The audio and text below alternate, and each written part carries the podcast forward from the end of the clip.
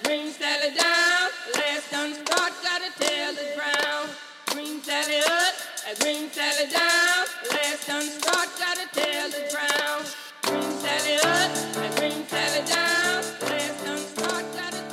Hello and welcome back to the Full Tank with Phil podcast, the first ever podcast about gambling on NASCAR. And it is 2023. It has finally arrived. We are not talking about a race just yet, almost there.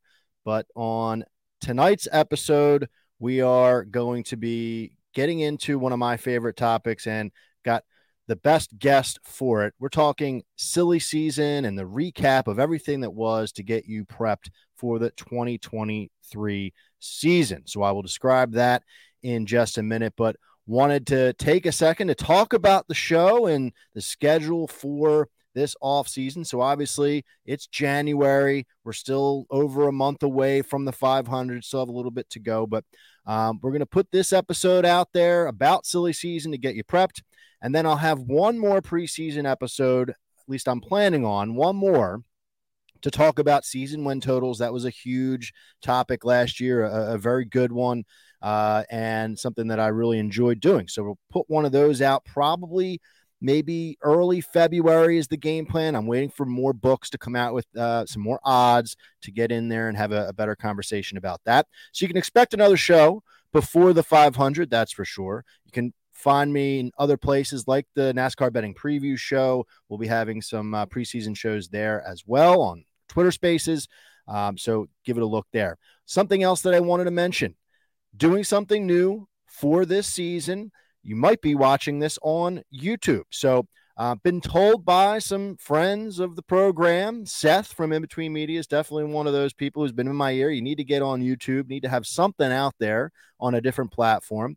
Um, so if you're listening to this, as always, on Apple Podcast, Spotify, whatever, great. We're good to have you back again for another year. But um, you also have the option to give this a look on YouTube. And my game plan, and you know, interested to hear some feedback on this, but my game plan would be this season anytime i have a guest on i'd like to have a video element to it and that's what i would post on the full tank with phil podcast youtube channel.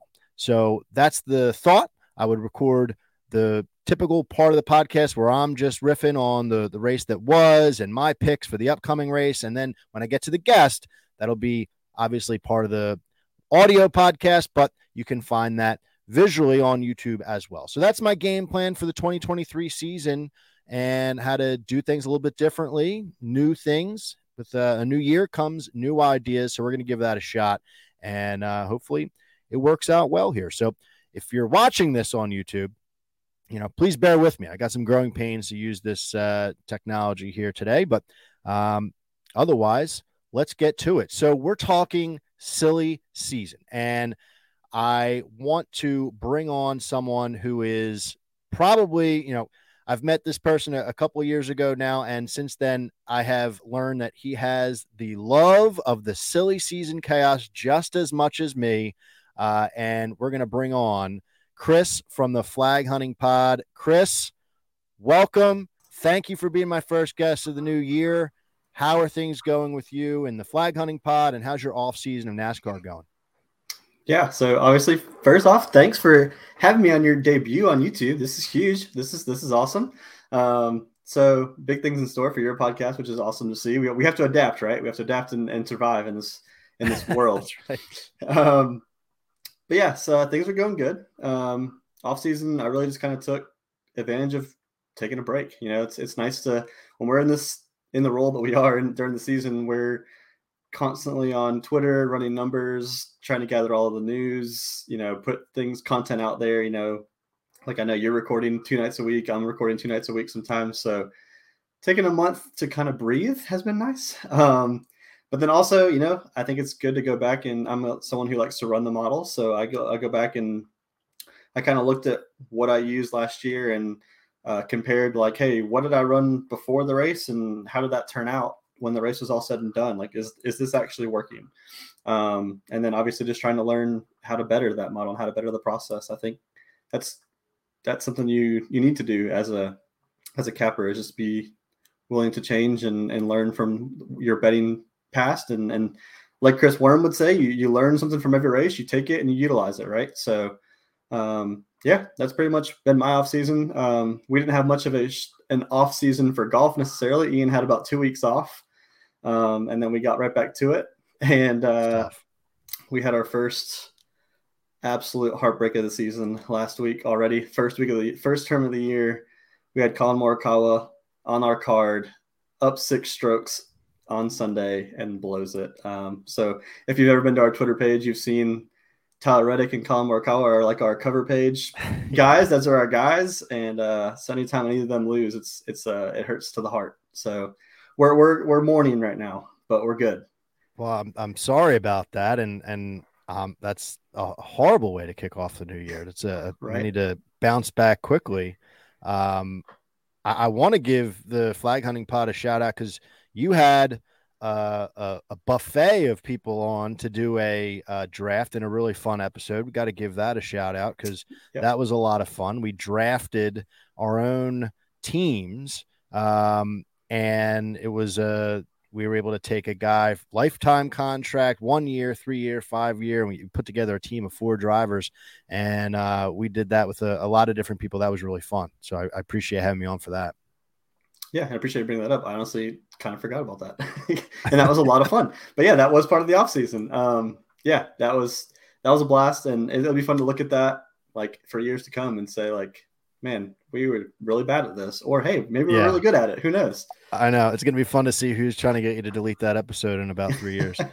um, yeah. So, so I'm, and I have to say, I'm right there with you as far as like, you know, taking a break. Cause in addition to all that, you know, running the numbers, worrying about recording this show, whatever other show, um, you know, I, I know you and I are the same. Like, we got to work like we have our yeah. real jobs so yeah. That's what's nice is just kind of like relax in that sense too but it is fun now that the calendar turned it is fun to kind of look ahead. News starting to come out. We, we've got some odds here and there sprinkling down in certain books so um, starting to get that itch a little bit that's for sure. I, I'd, I'd be lying if i didn't you know run a couple numbers uh, myself look at some stats this week myself so um, yeah we're getting there. We are getting there, and uh, hopefully you guys can can wipe off that Morikawa breakout or uh, excuse me collapse um, yeah. before NASCAR season, so you're not looking to to wipe it clean with a Daytona pick. But um, let's talk about why we're here, Chris. Silly season. It is no longer a season where in the past, I think like when we were kind of growing up, it was really like towards the end of the season and then like the holiday season was when all these changes went down. I don't I can't pinpoint when it really shifted, but now it's basically all year. And so because it's all year, I thought it would be a good show, a good way to educate people because if you're a, a gambler or you're just a fan of NASCAR, I think it would be decent to be able to listen to this episode and we're going to tell you every major change that has happened in all three series going into the 2023 series. So you are prepped, you're ready to go. You're not watching Phoenix and saying, "Whoa, who, who's driving that car? Who's wait, what? Like, who's who is that?" Uh, the the the goal is we've got you covered, and uh, we're going to start this concept by talking about our top five favorite moves of the silly season. So, like I said, it's not the off season. Some of these moves happened months and months and months ago. Um, and so we'll call those out and just kind of remind you. And this is all meant to to get your feet wet because as a NASCAR fan, it's good to know who's driving what car. But as a gambler, hopefully we're calling some of these changes out and you're starting to think of the gambling changes that comes with it. The way your your mind starts to work is okay how can i make money off of this change? What does that mean for me in the gambling space coming up in the 2023 season in the immediate future? Um, so we're going to start by our top five favorite moves and uh, it's not a draft per se you know if, if i've got something on my list and and chris calls it out i'll tell you where i had it on my list. Um, and then after that we're going to go through the Jayski site because if you're not familiar with the Jayski site and you're a fan of silly season, I don't know what you're looking at because Jayski is the best source for any of this type of stuff. When things happen, they have it immediately. So what we're going to do is just slowly go through, starting with the truck series, go through, and any changes we're going to call out, and uh, we'll we'll talk about it. And I have a way to to do that, um, which we'll share when we get to that area. And then at the end, we'll start talking about next year because silly season for 2024 has already started. And I'm so happy we didn't record this podcast last week, Chris, because we've got some big news this week. Um, so we'll talk about our thoughts for 2024 and uh, any you know big swings we have there. So how does that sound? Any thoughts, questions, concerns on your end, Chris? Anything you want to add? No, honestly, I think the only thing I was going to add to this was you, you, you talking about how it's not necessarily like a season anymore. Do you remember we actually recorded a silly season episode in like July or August? We like, did. yes, we did. You're right. I yeah, mean, because there was so much change that we needed to just like get it out there. Yeah, yeah. That, I mean, that just that just shows like there really isn't a season anymore. It's it's all year long, and uh, I mean, how many times you know, as soon as the news breaks, I feel like one of us is texting each other. That's just that's just how crazy we are about these, this news. We're craving for like, you know, any new movement. So um, yeah, obviously here we are, and and hopefully everyone enjoys getting to hear all the new stuff and maybe agreeing or disagreeing with what we see as as the most like influential or interesting moves in the NASCAR three uh, NASCAR's top three series. And so I want to clarify too. We're talking about all three series: trucks, Xfinity Cup, but we are also talking about any type of change. So this could be a driver change, could be a crew chief change. If you hit me with one of those, I'd be shocked. Um, but you know, manufacturer change that was a, a big one, big storyline in various areas this year. Um, so really anything. And when we say our our top five, you know, biggest changes or, or favorite, this is also subjective. It could be something that I like because I like the situation that the driver's in or maybe I like the decision that the team made to put themselves in a different spot. Um, really, anything. We're going to explain ourselves uh, as to why we like each move and and what we're going into the new season with. So, just wanted to clarify that. So, as we're doing that here, if if anyone is watching this on YouTube, I'm going to give a visual um, to to follow along. It's it's not the the greatest. Uh, I'm not a graphic designer. I said that to Chris, but um, in any case, here we go. So I'm going to leave it to you, Chris. If you want to start off, do you want to go from five to one or one to five? I know you said you didn't really rank them, so I'm going to let you choose. How do you want to go? Your favorite pick first? Yeah, I'm gonna go my favorite just because the ones I do have numbered, I do have like my one through three numbered, um, and I have an idea what my four and five would be just for the sake of of saying how I think I would rank them. Um, but yeah, I think I'd rather start at the top if you're okay with that. I'm fine with it. I I, I think I can predict it, but uh, how about how about well now you just tell me. Tell me what it is, and we'll we'll riff on it. Uh, you probably know it. You probably know it. It's it's Reddick to 2311 or 23XI um, to the 45 car to take over for Kurt Busch. Um, so obviously, you got a lot of things to unpack here, right? So Tyler Reddick, in the midst of his breakout year with RCR, you know he if if it wasn't for blown tires, we might be talking talking about Tyler Reddick winning four or five races last year.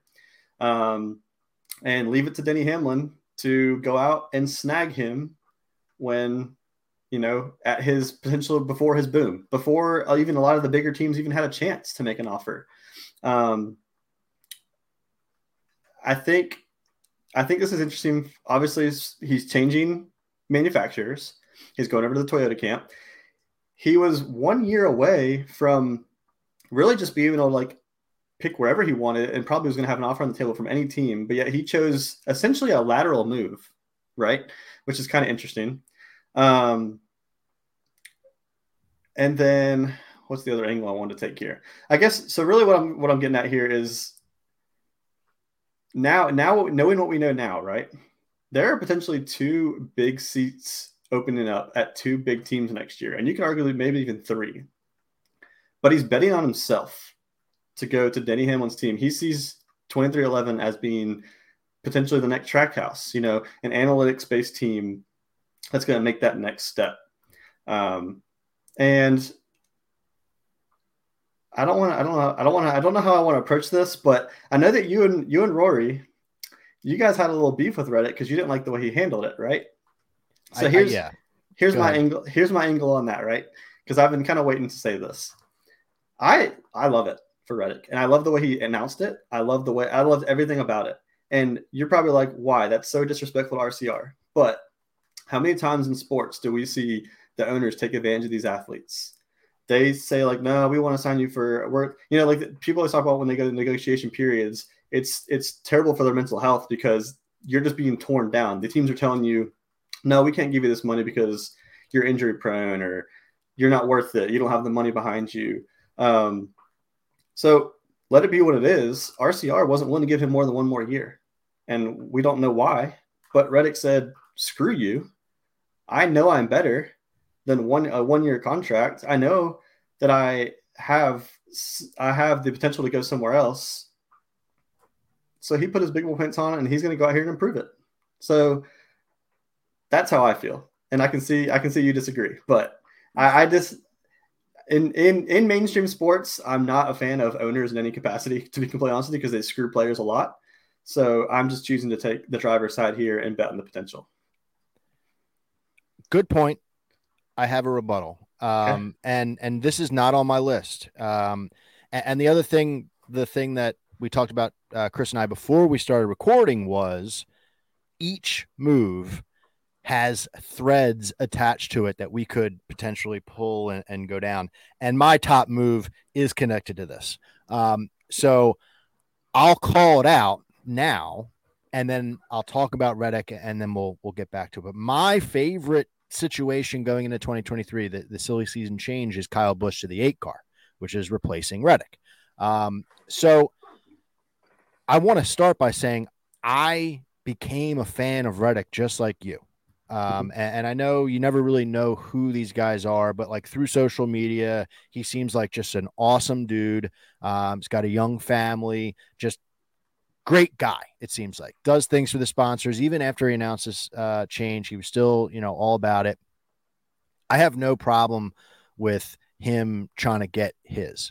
Um, I will say my rebuttal to the way that he handled it and like kind of screw the owners type of thing is like yes i agree with that in in football baseball hockey basketball because you know you're just a, a, blip on the radar. But in nascar i think it's a little bit different because he's not just screwing over richard childress. Like those guys on that team that pit crew and, and the extended team it's it's about him. They're doing it they get up in the morning to make tyler reddick's life better and for him to kind of just screw those guys over. Like imagine being the long hauler uh, driving that eight car for for a lame duck driver across the country the rest of the year. Like i might be you know kind of hamming it up here with this but i still think there's something to that. Like man fuck this guy. Like he he really you know screwed us over here. Um so that's where now from the business standpoint of it I made this analogy back in August when we did our, our silly season show, and I'm going to make it again right now. I, I draw comparisons to my favorite driver, Casey Kahne, when he did this to the nine team and said that he was having a, a gap year to go to Hendrick. And so then for the rest of that season, and then the next season where he signed with Red Bull, he was just a, a lame duck driver, signed early and never panned out. Like Casey Kahne had all the potential of the world. Then he's going to the best team in NASCAR at that time, Hendrick Motorsports, and could never really put it together. I think he finished fourth or third uh, in the points in like 2012 or something like that. That was the best he got. That's it. Um, and so, from a business standpoint, you said it horizontal move. So, from Reddick standpoint, I still question it. Like, why not wait out another year, stick around with the eight team, and then get yours, get the bag, and you get a, a kick ass team as opposed to, you know, going to a central startup company. Like, so I understand that. Um, it, it, different strokes for different folks because in my line of work, like, you know, if somebody approached me from a, a startup, like that would be very intriguing. I am not in a position in my life to want to do something like that. And I, looking at him, I don't see that fitting right? I think he's more fitted for the company that's got everything. You plug this dude in and you win a championship. Uh, but like I said, I've developed into a fan of Tyler Reddick, so I want to be wrong in that case, and I'm very interested in seeing how it plays out. So that's that. Any before I get into the the outcome and then the Kyle Busch move, anything back to to what I'm saying there. Yeah. So my rebuttal to your rebuttal is, uh, and I wish I remember where I heard this. Uh, I'm, I want to say it was Bianchi, but I'm not 100 percent sure. Um, which is on the teardown for if anyone who hasn't listened to that, another great podcast. Um, but whenever Tyler switched from um it was JGR to, to JRM, right? Or was it the other way around in Xfinity? Do you remember? Who was it?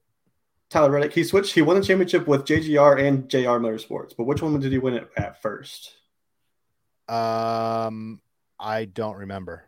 Okay, well, moot point, whatever. Whichever one he was at first, right? He left and went the next season to the other team, and then won the championship with the other team. And whoever was driving for the team that he was initially with was interviewed saying, like, what does it mean, you know, for Tyler Reddick to be leaving your team? And the driver was quoted, the Xfinity driver was quoted at that time saying, like, this means everything because you guys don't know how much just Tyler Reddick as a person elevated our whole program. And so, as much as you want to say he did it for the guys, like, Reddick was there supporting them, I feel like just as hard. And maybe he didn't feel like he was getting that support from the top, you know? So I think yeah. there's more there's more to Reddick than you than we think. There's more to Reddick than just on the track. Reddick seems to be loved in all facets of of the organization. And I just feel like he felt underappreciated at RCR and he, you know, I don't I don't think I think it was more than just a check that Denny Hamlin convinced him to come over to to 2311. So are you saying that like when he breaks the news to his team, because my point was like he's letting the team down. He's letting the pit crews guys down uh, in a weird way mid-season, leaving them hanging. Right. Your point is like they love and respect him so much that they're like, "Go ahead, man, go get yours." Like, you and if, you. maybe that is the case, and and that is a a point that doesn't matter. Um, like my point doesn't matter there, but um, yeah, I mean, either I way, we'll find out. Either way, we're both kind of saying the same thing, right? We're both saying he, he chose to bet on himself, so we need to expect big things. I really, I really feel that. And if he doesn't, if he does not go out, I mean, the, the win totals right now that are up right now on him are a win and a half. So, and it's like the win totals that are available to us right now on January 12th are trash. Um, the, the odds are like huge minus money. I just wish they would shift the number instead of the odds. Um, it's like minus 160 to, to go above a win and a half. I, he's got to win two wins. But then you're saying, all right, well, 2311 is going to take that big of a jump, like where they're going to do that. Um, and, and then Bubba Wallace still has to get his. Like that's a big jump for that organization, and I expect more than two wins. I for for a change like this, I would expect you know three. Um, because of where he was last year, he was emerging as a road course man. Um, he's he's a good driver, so we'll see. Horizontal move, you can't see a setback. You got to see an improvement. That's also a really good point you just brought up too about the road courses because he became kind of that like new road course guy, but Toyota was really really bad at, at road courses next year, last year. So it goes yeah. to what I was saying about like he's going to a startup, and yeah. and that's not. It doesn't seem conducive for his skill set right now because he's not a, you know, Kurt Busch, perfect person to go to a startup. He's established, he's a veteran, he can build things from scratch. He's not trying to start his career, he's trying to end his career. Um, so that's, you know, where my mind was there. But uh, am I intrigued by this move? Yes. So that leads me to Kyle Busch because then RCR got put in a spot. Okay, what are we going to do? And it was a little bit of a vindictive thing. They basically said, all right, well, you know, we're going to go steal your guy. Um, when Kyle Busch was trying to negotiate his contract with JGR and Toyota. Um, and that didn't work out. And the Kyle Busch situation has a lot of different threads attached to it. So really the Reddick situation caused a lot. It was really the the the biggest thing to happen. A lot of different spider webs. Yeah, ripple effect came from that. And um, that's that's how Kyle Busch ended up on the eight team. And for Kyle Busch, I feel like this is a downgrade um, to go from the 18 JGR car to the 8 car. And so I think expectations kind of have to be lowered a little bit for Kyle Busch. Similar to what Brad Keselowski did last year to to go to his own team, but I don't think it's as big of a drop. Uh, No. We saw what Tyler Reddick could do in this car. He won in this car, a car that wasn't really a, a winning race car for years. Um, he made it one. So you know it can be done. This next gen vehicle helps with that. So expectations are, I think, have to be lower for Kyle Busch this season than they were last year as far as like his win totals. But I have it as the number one because I think Kyle Busch as a complete restart, refresh, going to a new manufacturer, going to a new team. He's going in there with with Austin Dillon. You know, he Dillon's not going anywhere. So like they know it, right? I think that's uh gonna bring very good results. And I think that RCR camp is gonna see the benefit more so than the 2311 uh, camp is going to see, you know, benefit. That's just my pick. That's why I have Busch number one because everyone talks about how he's a wheelman. Well, let's see it. You know, he's in a little bit lesser equipment. Can he get it done in some way? I mean, what would you say his win total should be um, this season if you were to bet on it? Like one and a half for for Kyle, or do you think a win is is satisfactory? No, I, I think you need to give him the respect of the one and a half, personally. And I'm and I'm with you, like where it does feel like it's like a like a refresh, basically. Like a let's take a take a breather on on the career we've had. Obviously, it's been good, but you know, I'm not done, and I want to prove that I'm still one of the top guys in this series. Um, so I think I would love to see a one and a half number for him, just because I, I do think I do think he can get. Personally, I would project him at like three wins. Honestly, Yeah, and the books might have him at two and a half just because he's Kyle Busch, but I, yeah, you know, I think realistically we have to take a step back and say, you know, this eight car was nothing until last year. Now all of a sudden we're we're gonna say it's a, a three win car. And how It's long tough. has it been since we've seen the dominant 18? I mean, it's been what at least Yeah. two seasons, right? True, yeah, it has been a, a little while. So um, I I think just this reset, it's just like an athlete, you know, in a, in a stick and ball sport, getting traded or or signing in a new spot. It's just a hey, try something new. And uh, I think all that pressure is off if you consider it pressure. Um, his family situation is figured out now, like you know the the personal stuff with the the babies and everything. That's all done. So I think Kyle is in a great. I'd have to imagine he's in a great headspace um, heading into this season, and I'm expecting to to see him do well and bring a lot to that organization. Um, so I would love to see a season win total matchup between RCR and uh, 2311. They had those fun. last That'd year. They did have those last year, and I didn't jump on any of them. So I'm hoping we see some more um, this year. So that's that. Um, let me throw it back to you. What's your what's your second pick? Um, so I did have that like as my number two. Um, Okay. All right. But what I will put as my number two um, now, or are you going to fill it in? I could I could fill it in. I don't know why your font is uh, smaller, by the way, but um, That's just that's what you think of my picks. Apparently, you just think that they're smaller than yours. you're the away team, so yeah, that's what happens. the home Um, team advantage here. yeah. so who do you Uh, have after that? So I'm actually going to go, and I think this is popular amongst a lot of us in this community, but AJ Allmendinger back to full time in Cup.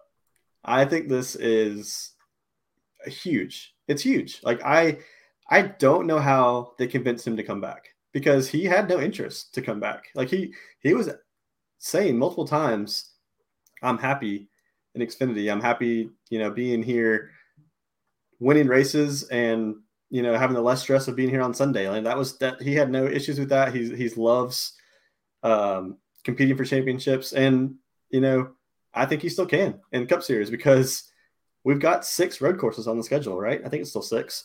Um, so he's going to be. I mean, we think, right? We we think he's going to be a lock for playoffs. So, and that's that's huge for this Kaulig team. So, yeah, I think this is this is a slam dunk for Kaulig, and it's I think it's actually.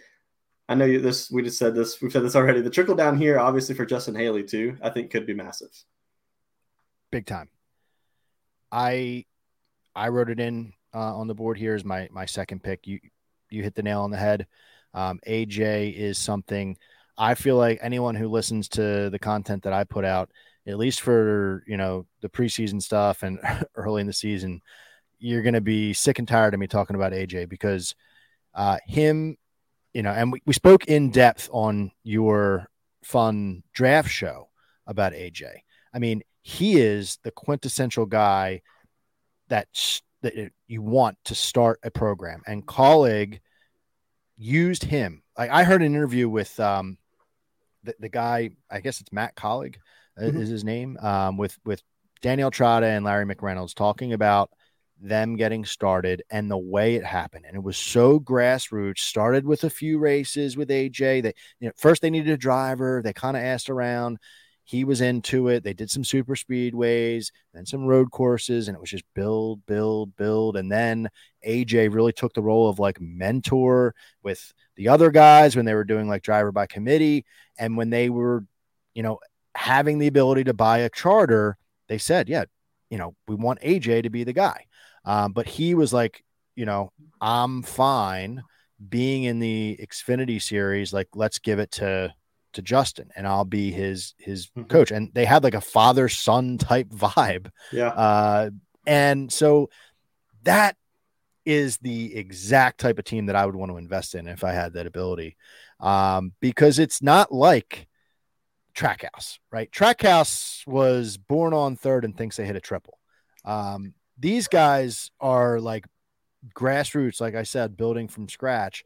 And to see now they have two teams and AJ coming up, like you said, he didn't want it originally, but I think AJ could really make some noise every time he was racing in a race last year in the Cup Series. We were talking about it. Mm-hmm. It was the super speedways and the road courses. If you can be good, those packages and your team could be good on those types of tracks. Absolutely, you should be in the playoffs. Like, and so he is someone who's flying below the radar right now.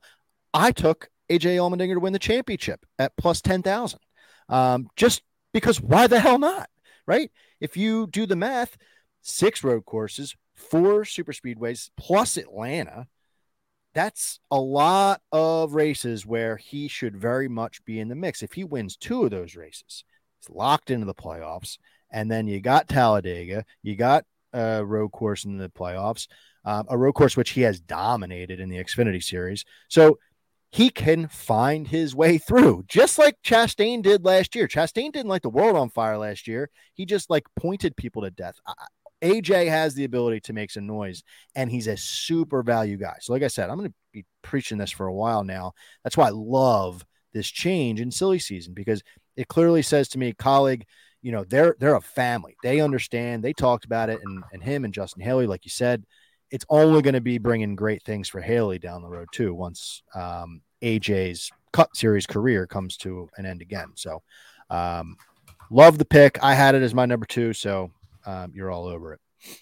And I think it's also worth noting too how good Kaulig looks down the stretch. Like Justin Haley and um, whoever was running the 16, you know, it was AJ some weeks, it was Gragson some weeks, um, but they were like staples in the top 10, like coming on the stretch. So it'd be interesting to see if they can carry that over to 2023. Totally agree. Yeah, I'm excited to see it. Um, all right, so you've got Reddick to the 45, Kyle to the eight car, and then AJ to the 16 as your top three. Give me your fourth pick. All right. Um, I'm going to go to a different series this time. Um, this one's probably going to be a little debatable, but right. I'm going Hailie Deegan. Hailie Deegan to drive um, for ThorSport. Uh, and I know me and you were texting about this when as soon as it happened, but I think this is a this is it. This is it for Hailie Deegan right here. If you're a Hailie Deegan fan, this is the make or break moment for her career because she's going to a team with established veterans, a championship driver, a team that's a staple in the truck series. Um, they chose to, you know, kick Eckes to the curb to bring her in. And yeah, I just, there's no excuses anymore. Like, it, it felt like the amount of times that I listened to Door Bumper Clear last year and had to hear TJ Major say, like, oh, if we weren't running back in 15th place, you know, we'd be a top 10 car, but we just keep getting caught in this crap back here in the back and it's never her fault. And okay, well, fine. then show us. This is the year to show us. And trust me, I want her to be successful. I do. I really thought they were going to move her up to Xfinity this year, just willy nilly, just because. And I was surprised that they didn't. Uh, and I don't know what that says about how what Ford thinks about her because there's still, if I'm not mistaken, there's still an SS Greenlight Ford car open right now. I'm pretty sure there's still an open seat, and they chose not to fill it with her. Um, so yeah, I just think I think this is it might not be you know a top move, but I think it's a top five interesting move because yeah, I think this is make or break for her, and and and time will tell. So I agree with exactly what you just said about how this isn't a top change uh, in the silly season, but it's a top five interesting change. That's a great point because this is something that has my full attention. Um, and this isn't something, all of these things, I'm going to go on a quick rant here. All of these things are not going to be solved by St. Patrick's Day, right? If you're the type of person who likes to binge TV shows because you like to get to the finale right away, this silly season conversation stuff is not for you. I'm the type of person who likes to wait week to week. I like to spread it out because I like to let it marinate. I like to let it, you know, let these guys bring it to the table, you know, over time. So the Deegan situation, if she goes out and she gets a, a win at Daytona, for example, everyone's going to be saying, oh, she's good to go. She's good to go. But then she could do terrible the rest of the year. And that would say that she's not ready. Or the complete opposite. So, um, does terrible in the beginning and then really starts to, to come alive in the end. This is make or break for her. My number four, I wrote it on the, the card here, is related to it. I wrote it on because it, it's connected very much. ThorSport, which is now with Kyle Busch Motorsports out uh, of the Toyota camp and really kind of in a rebuild situation, uh, moving to Chevy. ThorSport is the team. Like they are the team of of drivers who should be able to get it done. You got Crafton, you've got Ty Majeski, who is someone that I am just in love with this year as far as the gambling perspective goes for a championship for for multiple wins. You've got uh, Ben Rhodes, past champion a couple years ago. So this is a a stacked team, and I don't know. I I should have done a little bit more research, but they moved to Ford now, and that's a pretty big deal. Toyota's being left in the lurch right now in the truck series. That's just a side comment. I mean, that program, Kyle Busch Motorsports really held the Toyota camp um, really high up in the truck series. And now, you know, they are completely being left out in the rain. And Ford uh, snagging ThorSport, it's it's huge. So um, I don't know. Maybe you could tell me, Chris. Like, do you think there's an element to wanting to s- snag ThorSport so that Ford could find a spot for Deegan in the truck series that was a really good ride? Like, do you think Deegan had any, like her name being out there, had anything to do with Ford uh, signing ThorSport, or do you think it all just kind of like came together naturally? Like, I, because you made the comment of Ford maybe not believing in Deegan enough to put her in the Xfinity series, but I think they definitely had a, uh, they wanted to put her they're seeing what we're seeing, right? Yeah. Ford's not dumb. They want to put her in a good ride to be able to say, okay, apples to apples, how is she? And uh, is she worth, you know, really throwing our money behind? So there's a part of it that's like, okay, they saw the running on the wall. They got in bed with ThorSport because they wanted her in that 13 cars, what she's going to be driving, or truck rather. And uh, I don't know. Do you think there's any truth to that? Yeah, no, it's a good point. And I, I probably went a little too far, but they didn't believe in her because I think you're right. I think that this had a major impact in them wanting to get her um, to ThorSport is by moving them to Ford. So yeah, I think you're right. Um, I think they probably do see her still as very de- developmental, and they didn't want to rush her to Xfinity. Um, so yeah, no, I think I think 100 percent Ford probably lowered ThorSport and said, hey, if you guys switch to Ford, we can you know get Deegan in your car. Also, a little side note. Uh, I kind of hate the 13 number. I don't know how you feel about it, but like the theme that we got going at, at ThorSport, we got 99, 88, 66, and then 13. Like what? We couldn't we couldn't we couldn't find an 11, 22, 33, 44, you know, like it, it doesn't fit the uh the mold, that's yeah. for sure. Um yeah, I, I, and Johnny Sauter ran the 13 for years and he's still yeah. around. Like I I don't know what happened there. I thought he ran it last year. Maybe I'm wrong. Um but yeah, I agree. They they had a brand going with the numbers, and and they kind of let that slip. I don't know how they landed on 13, but that's a that's a funny thought there. But it, it I'll give Deegan some credit in the sense that at Phoenix she ran that Xfinity race and she did pretty well. Um, you can't like I just talked about the whole like uh, Yeah. got to give it time type of deal. Uh, don't want to overreact, but she did well in the Xfinity Series. I expected to see her crash and burn at Phoenix, but she did not. She did really well uh, for her. But the situation that we need to get into with Hailie Deegan is we need to stop saying, "Oh, that was a great finish for her." Like it needs to be she's competing for top fives in the truck series in any sports book that I'm aware of. You can't bet top tens, and I want to be able to bet Hailie Deegan. I would never, ever. She's never had a top five in her career because you're just throwing your money away for taking Hailie Deegan top fives. So I would love to see her in matchups. I would love to see her in, you know, top five bets and have a real shot to win because that's how I have fun. That's how I become a fan of, of certain drivers is making money off of them. And the fact that she hasn't even been in the conversation of truck series betting on the sports books, we're not we're not the ones not talking about her. We're not even given a chance to talk about her as far as gambling is mm. concerned. So I'd love to see this step. Thor Sports the right spot if you're trying to prove it. And so we're I'm excited to see it. And I'm a fan of ThorSport. I'm a fan of all three of those other drivers. Mhm. So you got to hope that she listens because I think from a distance, again, I've been critical of her saying she's always kind of like blaming others.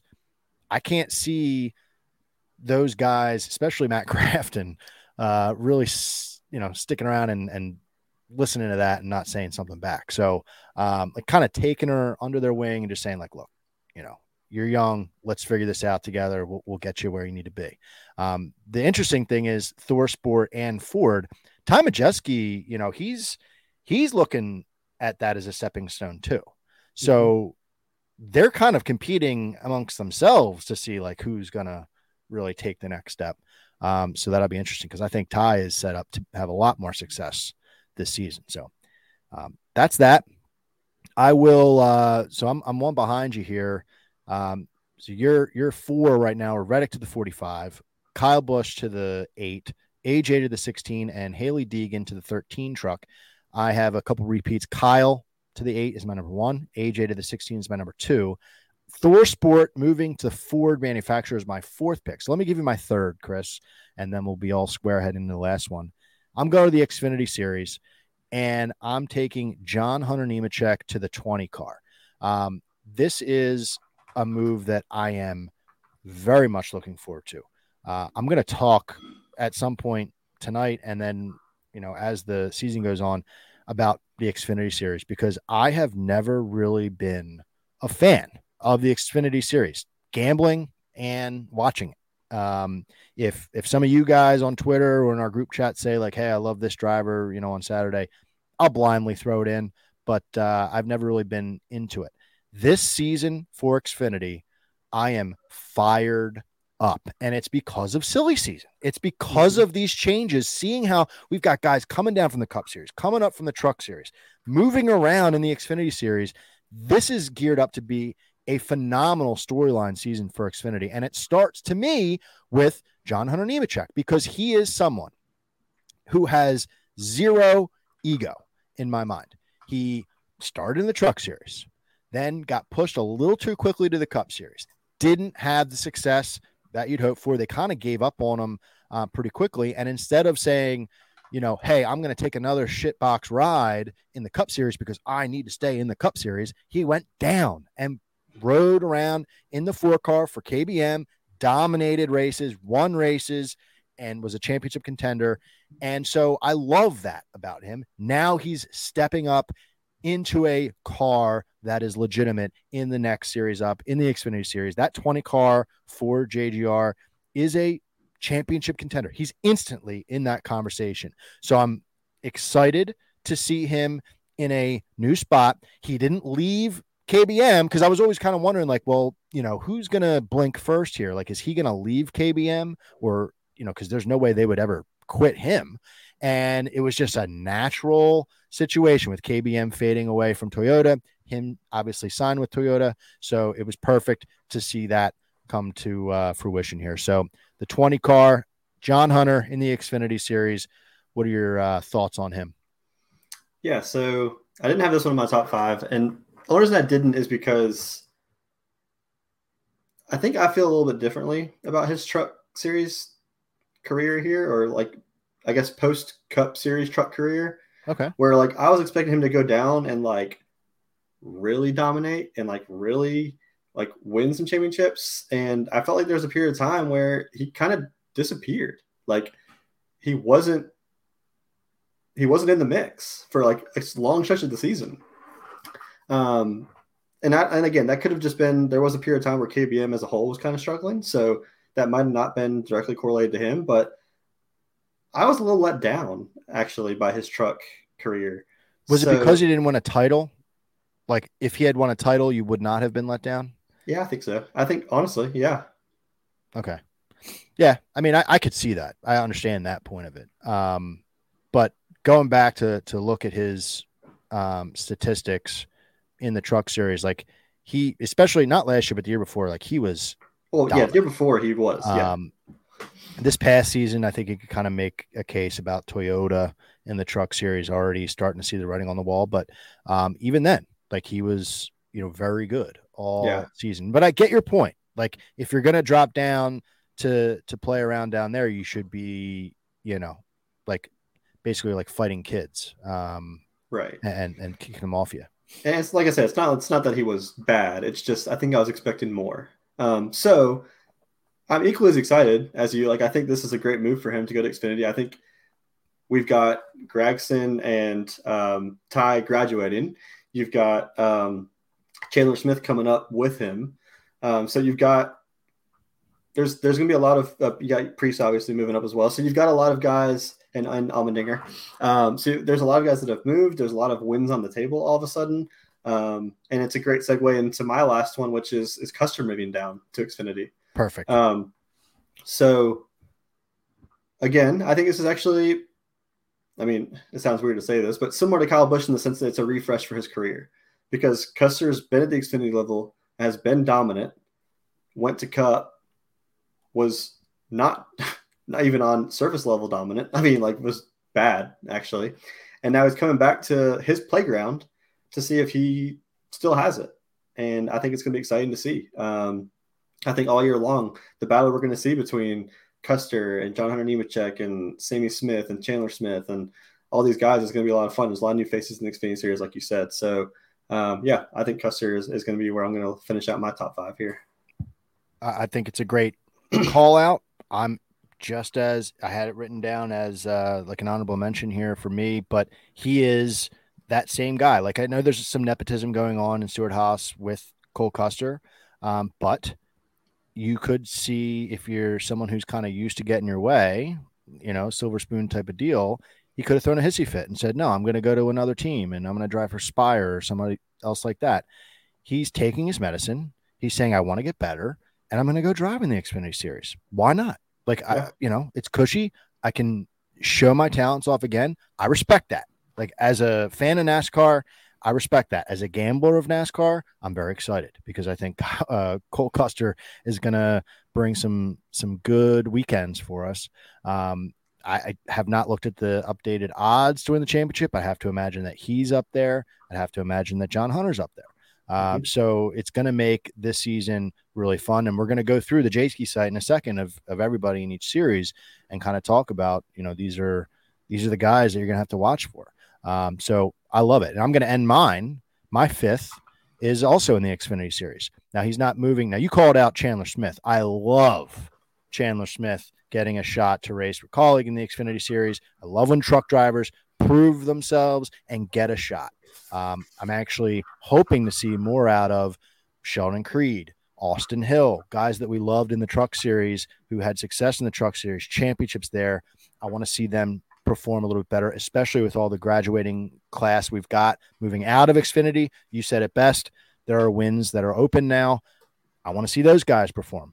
Um, but I'm talking about someone in my fifth pick here who is moving within the Xfinity series, but it's because of the team that he's landing on, and it's Brandon Jones moving to JRM. Um, that nine car is, I mean, would you say that's the car. Like if you were going to be a driver, that's who I would want to drive for. That's the mm-hmm. car I would want to drive is the nine car. Uh, it's just got so much success. You could tell they went out, they got their guy, and the way that his season ended um, with the Toyota camp and, and Ty Gibbs, you know, screwing him over. He couldn't wait to get the hell out of there. This is perfect. He's got the sponsors for it. Menards following him. Like this is going to be great uh, for Brandon Jones. I think he's got to be in the the championship picture if we're we're talking about that uh, for like a Final Four possibility. This is a sought after seat. He's got it, and I can't wait to see what he does with it. So that's why I have it in my five because I'm excited to see what happens in that role. Like I, I can't imagine they're going to see a drop off because it, it's not like they filled it with somebody they didn't really want to fill it with. It was a guy that they got for a reason. So, um, did he cross your mind at all when we are talking about this stuff, or or what are your expectations for him? Yeah, I, I have him as an honorable mention as well. Um, and I think another point that we'll we'll see when we're going through Jayski, um, but JRM actually shifted their crew chiefs around too, yep. and they've got Jason Burdett coming to his side, and that's the most accomplished crew chief that JRM has. Yep. Um, so that's that's pretty telling. Um, so and he's bringing Menards, like you mentioned, that's a lot of funding. Um, yeah, I think the nine is by far the car you want to be in. And Brandon Jones has, he seems the way he handled that whole Ty Gibbs situation in the year, like with pure class, like yep. he's he's got to be a guy that is just like going to rack up some fans and rack up hopefully a, a lot of wins next year. I think he's going to be. He's. I think. I think it's this is going to be like a big career tra- yeah, career trajectory for him um, because for a while he was being talked about as like you know is he going to move up to like i think he was being considered before harrison burton was even being considered to move up to the 21 wood brothers. Um, and i wasn't really sure how i felt about that because i feel like brandon or harrison really hadn't proved enough for me. Um, but this this could do it. This really could be the next guy to that we're talking about the end of next year of like hey is it time to start talking about him for cup? Yeah i mean i'm you know me like i'm i'm a person that really wants to see them, you know, a few times. Uh, you know, yeah, one yeah, season isn't enough for me.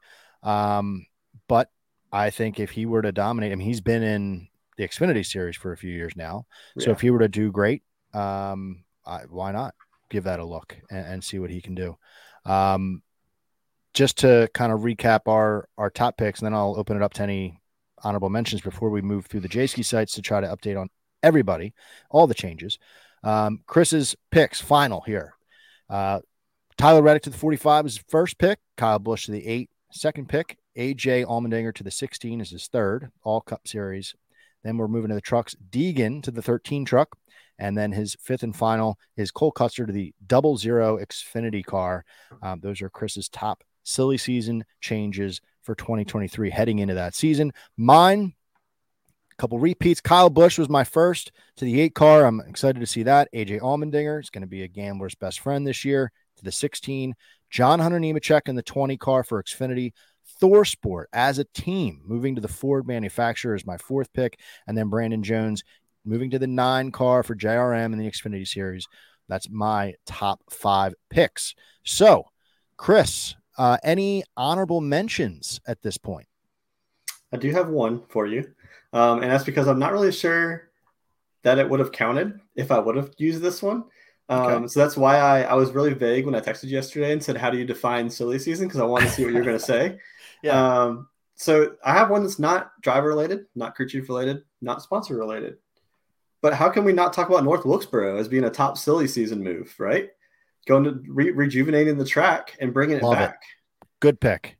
I uh, I'm excited for it. Are are you going to that race? Sorry to cut you off, but are you going to go to that? I I would love to, but I think that traffic's going to be a nightmare, and I don't know if I'm going to be able to get in there early enough to to not wait in four hours of traffic. Um, I don't know. I, I, really, I would really want to. So I, I, need to revisit that and see if I can land a land a way to be there because um, it is only about an hour and a half away from me. Um, but this is another way of another way of saying like obviously we're we're bringing back a track that's had a lot of success in, in the histories of NASCAR. Um, if you listen to our friend of the pod, Derek Yoder's All Things Go podcast, uh, with the man who was really the guy who instigated that whole charge of, of bringing Wilkesboro back, North Wilkesboro back. Um, he talks about how they're trying to keep as much of the the existing structure itself together as they can and not try to just rip it apart and put on all this new stuff. They want to try to keep, you know, the ground roots there. Um, it's, really cool. Um, so I think as a whole, that's that um, bringing North Wilkesboro back. But then also, um, I just happened to listen to uh, the teardown yesterday actually because they released they released kind of like their top things to follow for 2023, their top stories to follow. And Jordan Bianchi dropped a little nugget about how Steve Phelps told uh, the Athletic specifically that they're looking to add a new track to the schedule every single year to keep things exciting. No. So when you're looking at, we've got North Wilkesboro, we got the Chicago road course. Um, what did we have this past year? Why am I drawing a blank? Do we have something uh, new? Was it uh, one of the road courses? No. I guess Atlanta. I guess technically, maybe. Well, maybe Atlanta's new configuration. Yeah. Speedway was there. Uh, but one. apparently, New York City is being mentioned as a possibility for their next market they want to tackle. Um, I'm not a fan of that.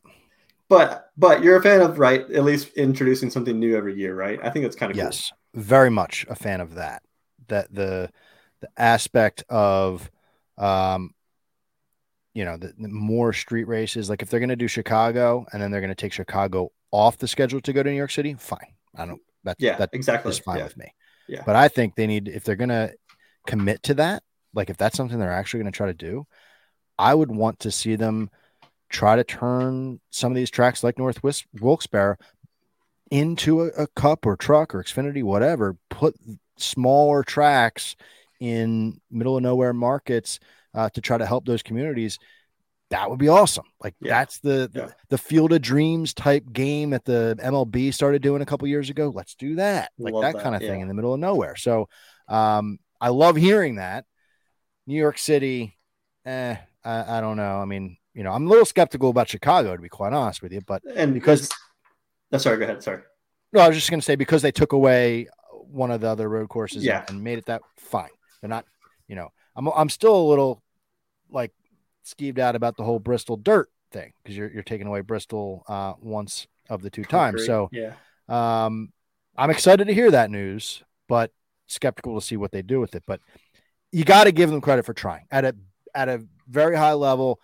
We're no longer the schedule release. release. You remember like when they would do the schedule release stuff, and it would just be the same exact thing as the year before, but they'd make it like a big. Deal. They'd market it like it was. Yeah, yeah. like it, that uh, or like NBC Sports would be like, okay, here we go. Nothing would change. Now it really is a big deal. Um, yeah. So it's fun, and I'm gonna let you finish there, but I just wanted to pull up. It's the All Things Go podcast, the third episode. It's called Challenge Accepted. Barry mm-hmm. Braun is the guy. Yep. Very interesting conversation. If you're into the North North Wilkesboro thing, um, very good conversation to hear how that track got rejuvenated. So, uh, but sorry, Chris, go ahead. No, no, you're good. I'm glad you plugged that because I couldn't remember his name either. But yes, um, I think if if New York City is going to be a possibility, I think they're going to use Chicago Street Course as like their test. Like, can this work first, and then can we copy F1 going to Vegas and do it in New York City? Basically, it's probably. I think, I think that's probably the way they're looking at it. So yeah, I mean, hey, I'm I'm always going to be sitting there just going like, okay, like I'll watch, I'll, yeah, I'll see you yeah. do this, but like, am I going to be happy about it from like a gambling standpoint? Probably not. But um, we'll see. Chicago will be quite the test. Um, I have one similar to that as far as an honorable mention. Um, again, not a driver, not a crew chief, not a team, but Craftsman is back as the spot, the title sponsor for the Truck Series. It feels good. I finally started to get used to saying the you know Gander Outdoor Truck Series or whatever it was for years, and then um, now we're we're going back to Craftsman. It just feels good. It's like peanut butter and jelly. Craftsman Truck Series. You know, I cannot wait to find the remote and pull it up on my Comcast and have that say because the the other one I don't think it was Gander Outdoor even last year, but it's Camping um, World, right? Camping World last year. Yeah. Um, even Camping World Truck Series, like it just took the whole screen. Now Craftsman Truck Series. Yeah, I cannot wait. Uh, I sound like a old man yelling at a cloud talking about that. I'm sure, but you're waiting. You're waiting for love it. Busch. You're waiting for Busch series and Winston Cup to come back too. exactly. Yeah, I'm waiting. Yeah, Winston Cup. When's that coming back? But uh, love to see. I mean, to me, that says something about NASCAR. Like I just talked about how the the storylines are there. Like if we were going to do like a Netflix documentary or something like that, there are so many different storylines, and I think it's cool to see a sponsor like Craftsman, who was once in the series, who left, um, not all the way two feet out, but now they're saying, "Hey, we want to be back involved again." That tells you that the health of the sport is really starting to to pick up. As much as there are people out there that want to, you know, be the negative Nancy about NASCAR, the health of the sport is good, and I think Craftsman coming back to be the title sponsor says that. So, uh, at least for the Truck Series. So, happy to see that. Yeah, no, that's it's always good when you see a big time sponsor like that come back. That's that's what's all you can ask for, honestly. Yeah. So agreed. I like that. All right. Well, any other honorable mentions? I mean, I could keep naming honorable mentions all day long. I think we should probably get to Jayski and we'll, we'll, We'll talk about them it. as we come through them. Yeah.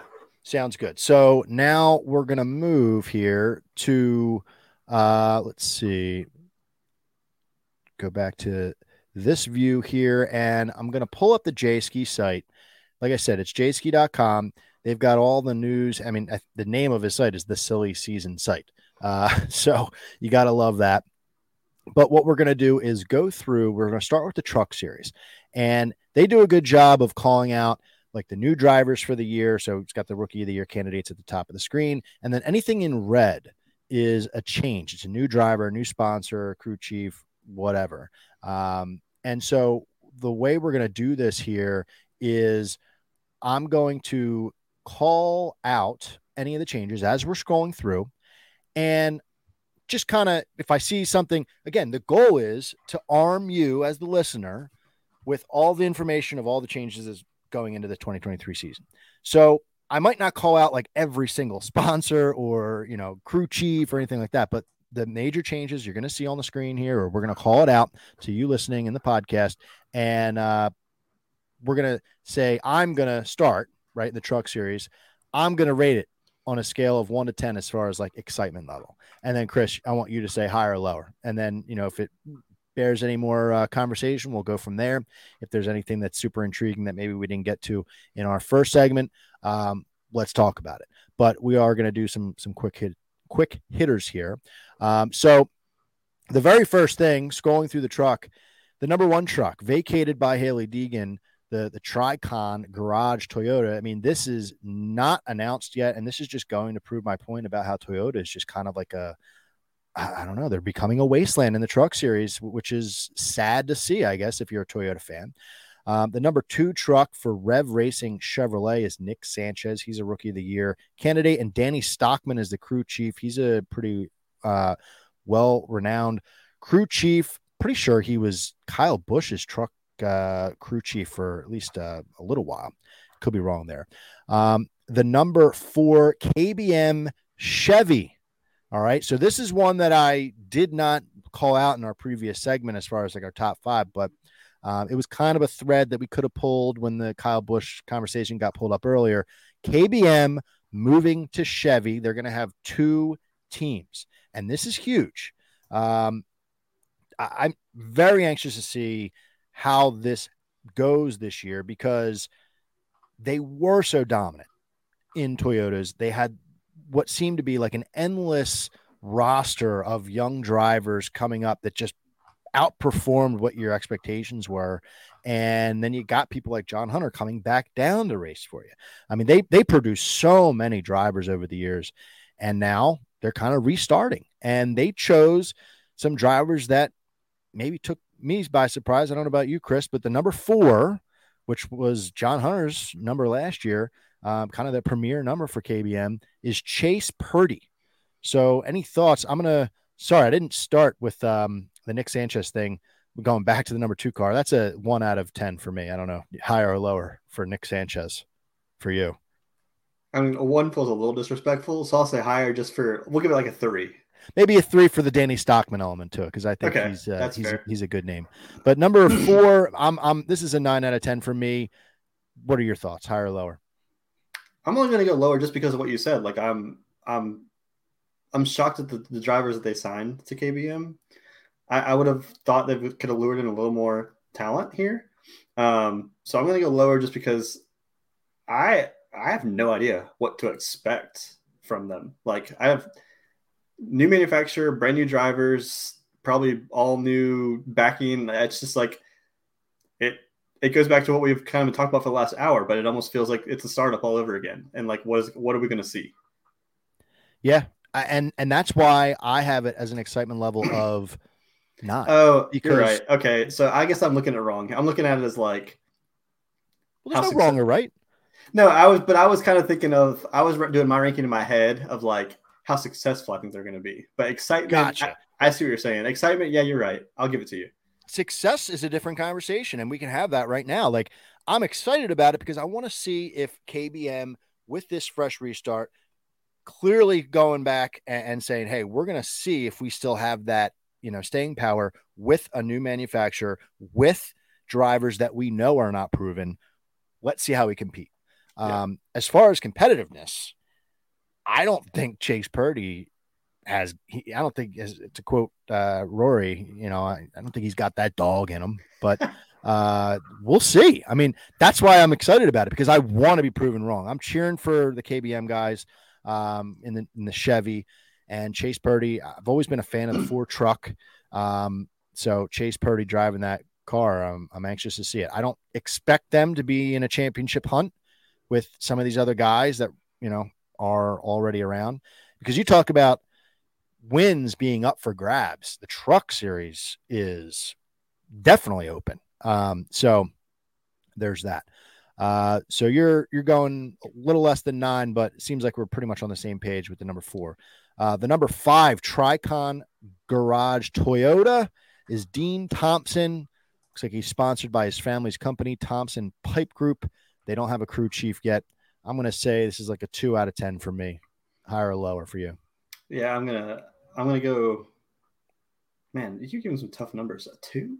Um, I'll say I'll say higher just because I think he is like a late model champion. Like I think he does have like success in lower series. Um, so I'll say higher just because it could be exciting. We don't know, I, and it's it's a proven team at least. That's more than that's more than KBM can say. Well, so we're getting to the next change here, which is his teammate.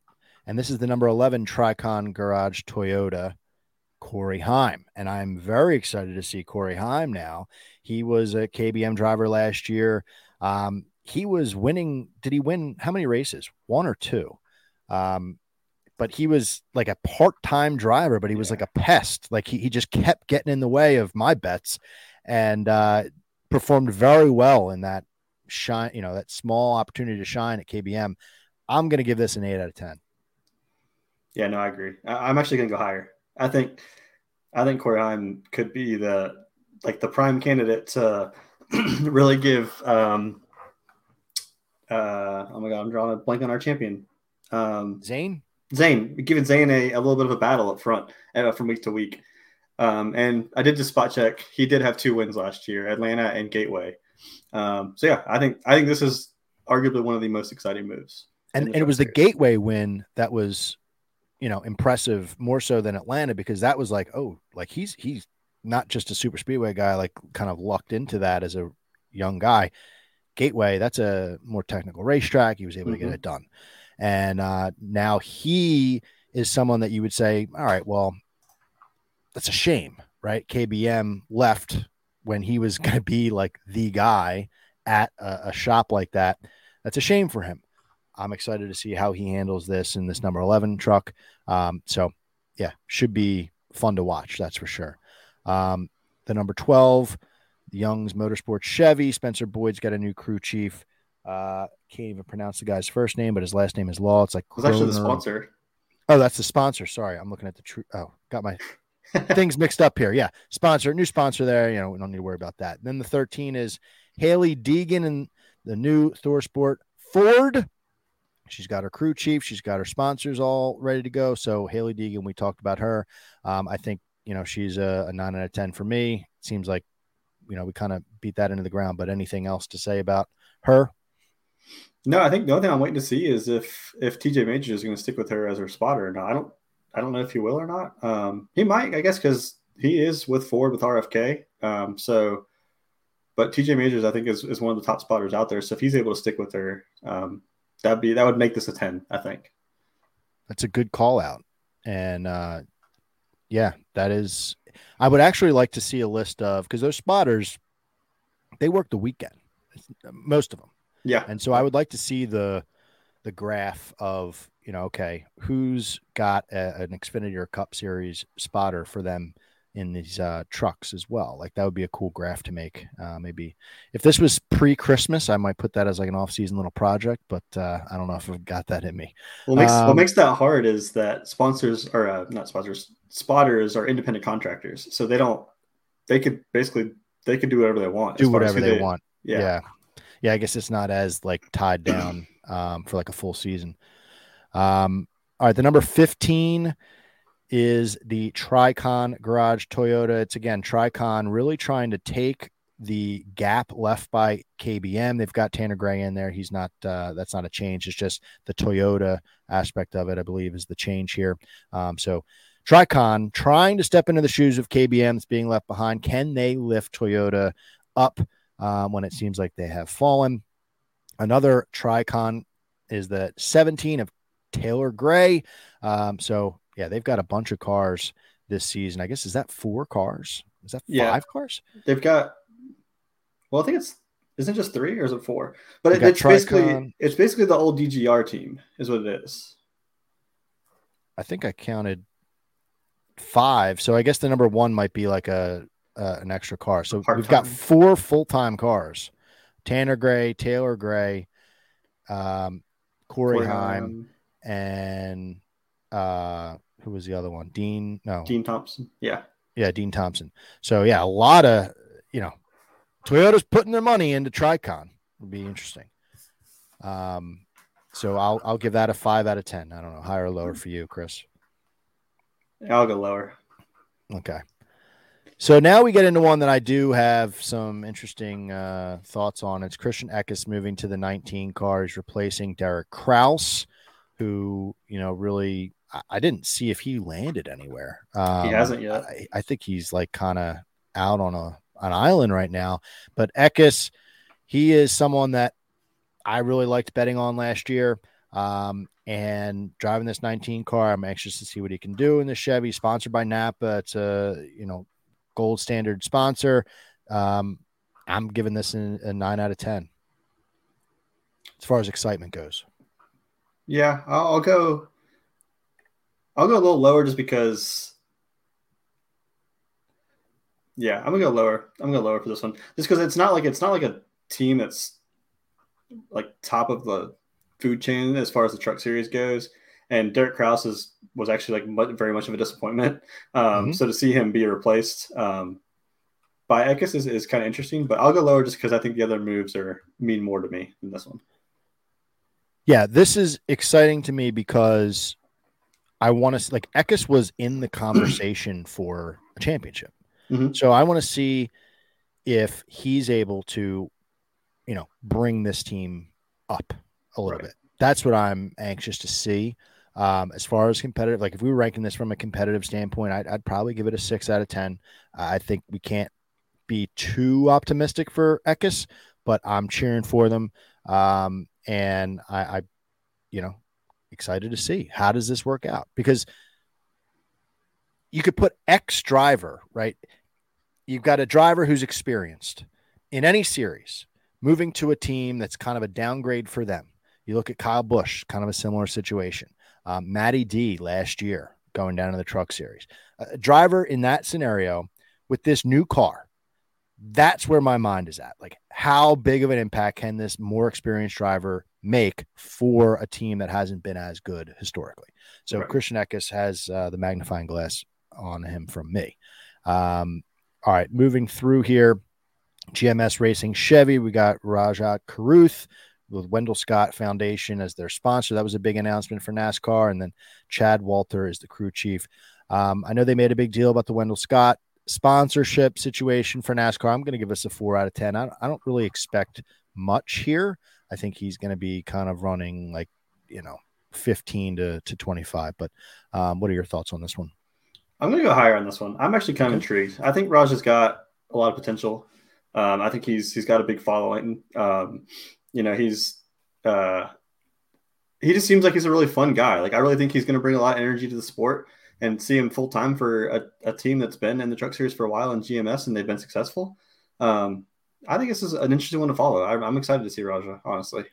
He he filled in in the seven car or truck rather last year a couple times, and yeah. I got I kind of got caught up in him jumping into that car as far as gambling is concerned. I took a yeah. couple flyers on him, and it really he didn't really do that well. So I might right. have a bitter taste in my mouth, but it'll be interesting to see him in a full time ride um, and what they can do there.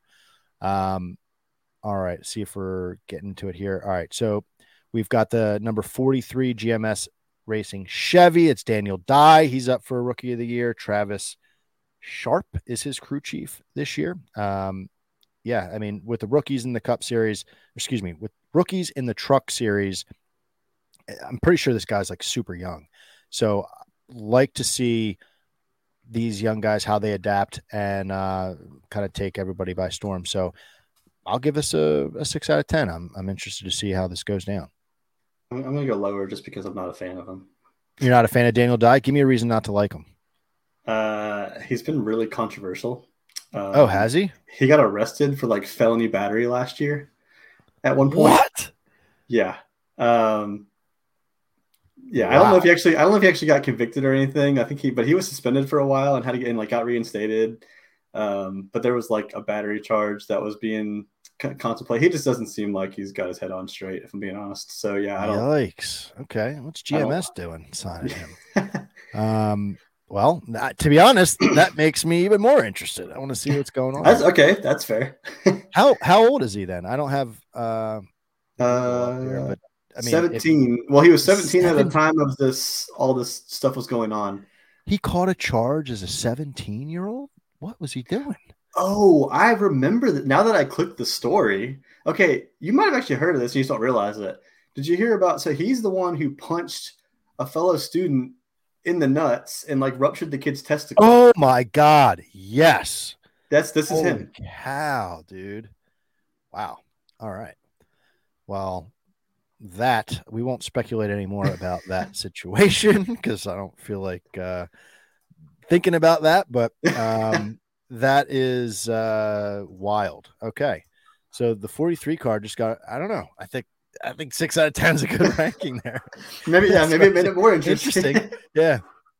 All right, scrolling through here, the other 51 KBM Motorsport Chevy is going to be ridden by Jack Wood. Doesn't have any sponsors. Brian Pattie is the crew chief. It's a good crew chief uh, for Jack Wood. And Jack drove the 24 car for GMS last year and really didn't do much. Uh, was was you know remember having expectations, kind of like what we just talked about with Rajah, and um, Jack just didn't get it done. So for them to choose, like we talked about, Chase Purdy and Jack Wood, um, kind of just basically saying like, hey, you know, we're going we're going young, we're going inexperienced, and we're going to see what we can put together here. So I'm going to call this a, a, seven out of 10. Um, what do you think, higher or lower?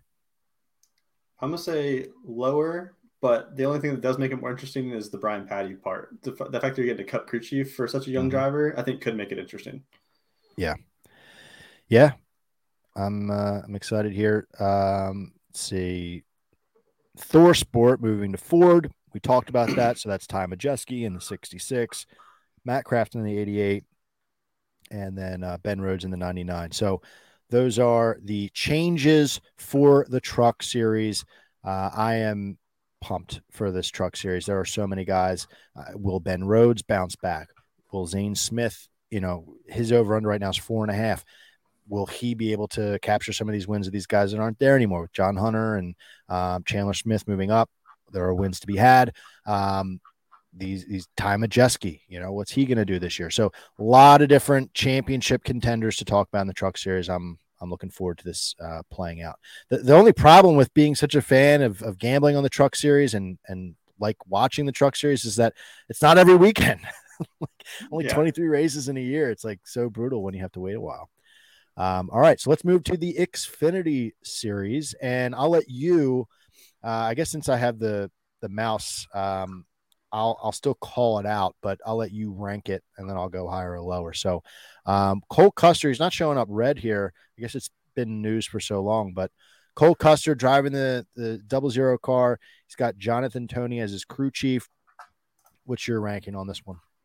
Yeah, I'm, I'm just going to go ahead and set the bar. This one as a nine. Um, I had it in my top five as, as kind of one of the most interesting moves.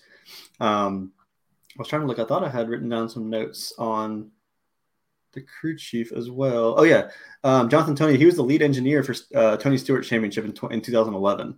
So between Custer and bringing back an, an old time crew chief, I think this is the, this makes this an, like an inch, like an interest level of a nine for me. Without a doubt, I'm a nine or a ten. So I guess uh, if I can't be equal, I'll be over. Really yeah. excited to see Cole see if he can do it. Right, the the ball is in his court, kind of like Hailie. The ball is in mm-hmm. her court. It's in his court here in the double zero. I love how, you know, he's back in the double zero. When I think of Cole Custer, like that's what I think of. I think a lot of people feel that way. Um, so yeah, Cole in the double zero, definitely high. Um, also, before we level. before we go too far, we did forget one from the truck series, but you would have had to scroll down the very bottom.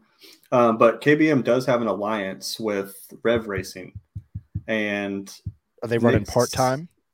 Yeah, and Nick Sanchez is going to be driving that car. I think it's Nick Sanchez. Is that right? Nick Sanchez we called out as the driver of the two car. Yeah, right. It's not Nick Sanchez. Who is it then? Maybe that's the maybe that's the truck then. Maybe the two truck is the the alliance. Yeah, Rev yeah, it is Rev Racing. Okay, number two. That's yeah. what it is. The Donnie Stockman guy. Yeah, yeah, yeah. They will have an alliance with KBM and run a full truck schedule. Yeah, so maybe that makes it. I think I gave that a two. Maybe it. Uh, you chose the over. I think the over was a good pick there. Sorry, didn't mean All to right. go back. I just had that in my good. notes written down. So, I mean, that's huge for gamblers knowing that there's an alliance there. It's tough to bet trucks because, like I said, you need your your driver that you want to either be in a matchup or you got to take a real big swing and say they're going to finish top five because years past we've not had top tens. Hopefully that's coming, but uh, if it's the same as last year, you know, betting a top five on on Nick Sanchez be tough to do. But um, hopefully, you know, that alliance will help with them and we'll see them up there. So, um, moving forward now, we talked about the double zero, uh, the JRM crew.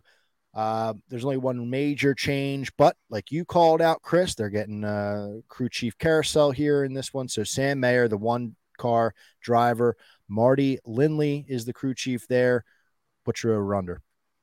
I'm gonna go. I'm gonna go seven on this one, only because uh, did you know that Lindley and my Sam Meyer or Mayer um, were already together as a as a pair, and they won a K and N championship and an ARCA championship together. So pairing them back together, I think makes this really interesting.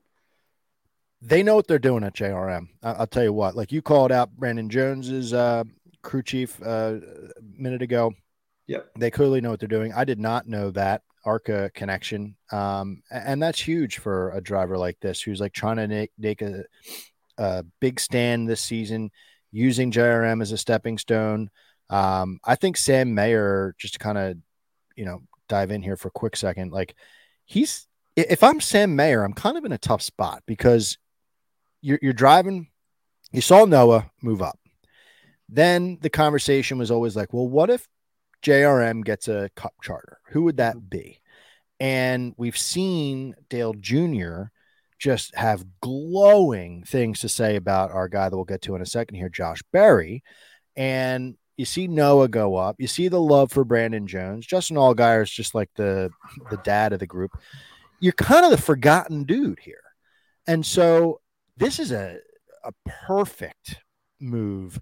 Uh, if you're saying that they've had these connections in, in years past. You said a couple championships, ARCA and where else? The K and N series. K and N series. So yeah, that's a, a brilliant move by whoever at JRM put that together because a guy like this might need that support um, because you're looking around the room like, damn, is anybody forgetting me? So good move. Sam Mayer, look for him to make some strides this year because of that. Did I convince Um, you on the seven? Then what's your interest level there now? I mean, I'm I I was uh below a seven, uh, but that piece of information that'll that'll put me over. Yeah. Okay. Um, so we're we're going through here. Now we will have to call. We're going to call out every every change, uh, even if we're not necessarily uh, too familiar with it or you know care that much about it. But the number 07 SS Greenlight Racing Chevy is going to be driven by Blaine Perkins. Crew chief is Mike Hillman Senior. What's your over under on that one, Chris? Yeah, I'll give that one a one. Yeah, I'm, I'm probably a, a zero, so I'll go under a one. Um, then we get to the number seven JRM Chevy. It's Justin Allgaier, as we know, but he's got the new crew chief Jim Pohlman. Anything on that one? I thought I looked him up, but I didn't write anything down. But I think he's like more the more established. Like he's been around for a while. I think is what I remember reading about him. Um, but not as convincing as the other crew chiefs in the mix here. Um, so yeah, I'll give this one a four. Yeah, I would. I'm fine with that. I would. I would probably say under as well because I feel like if you're a new crew chief for Justin Allgaier, Justin is is kind of the one running the show. Like he's there. Yeah. He's he's doesn't seem like he has aspirations to move back up into the Cup Series. Um, this is kind of where he'll be, kind of like a Matt Crafton situation. Like I'm fine running Saturdays for the rest of my career. So you're coming So- into that camp. You're It looks like this guy's most notable, like what he's kind of known for as a crew chief. He served as a crew chief for Juan Pablo Montoya in 2011. all right. Well, not that good then. He was a jet dryer, uh, the jet That's dryer guy. um, all right. So we'll move to Josh Berry. I guess he's got the same crew chief as last year, uh, according to Jayski. I don't know if that's correct. No, Taylor Moyer was the same mayor last year. Oh, he Was was. Okay. So yeah, he's not showing That up should red. be red. Yeah. Um, so it's got some new sponsors this year. Like I said, Dale Jr. was talking about him nonstop, so that's probably where the sponsors are coming from. Bass Pro Shops being the the big name. Um, any ranking here that you can come up with, one to ten? I'm going to give this one a seven just because we're going to reference All Things Go again. Taylor Moyer was on with Derek Yoder uh, on that podcast with him and Brian Murphy, and it was quite the listen. And they seem really pumped up about this uh, this pairing. So I'll give a seven. All right, good stuff. Yeah, I mean, I think a lot of people in the gambling community are looking at Josh Berry as a championship pick.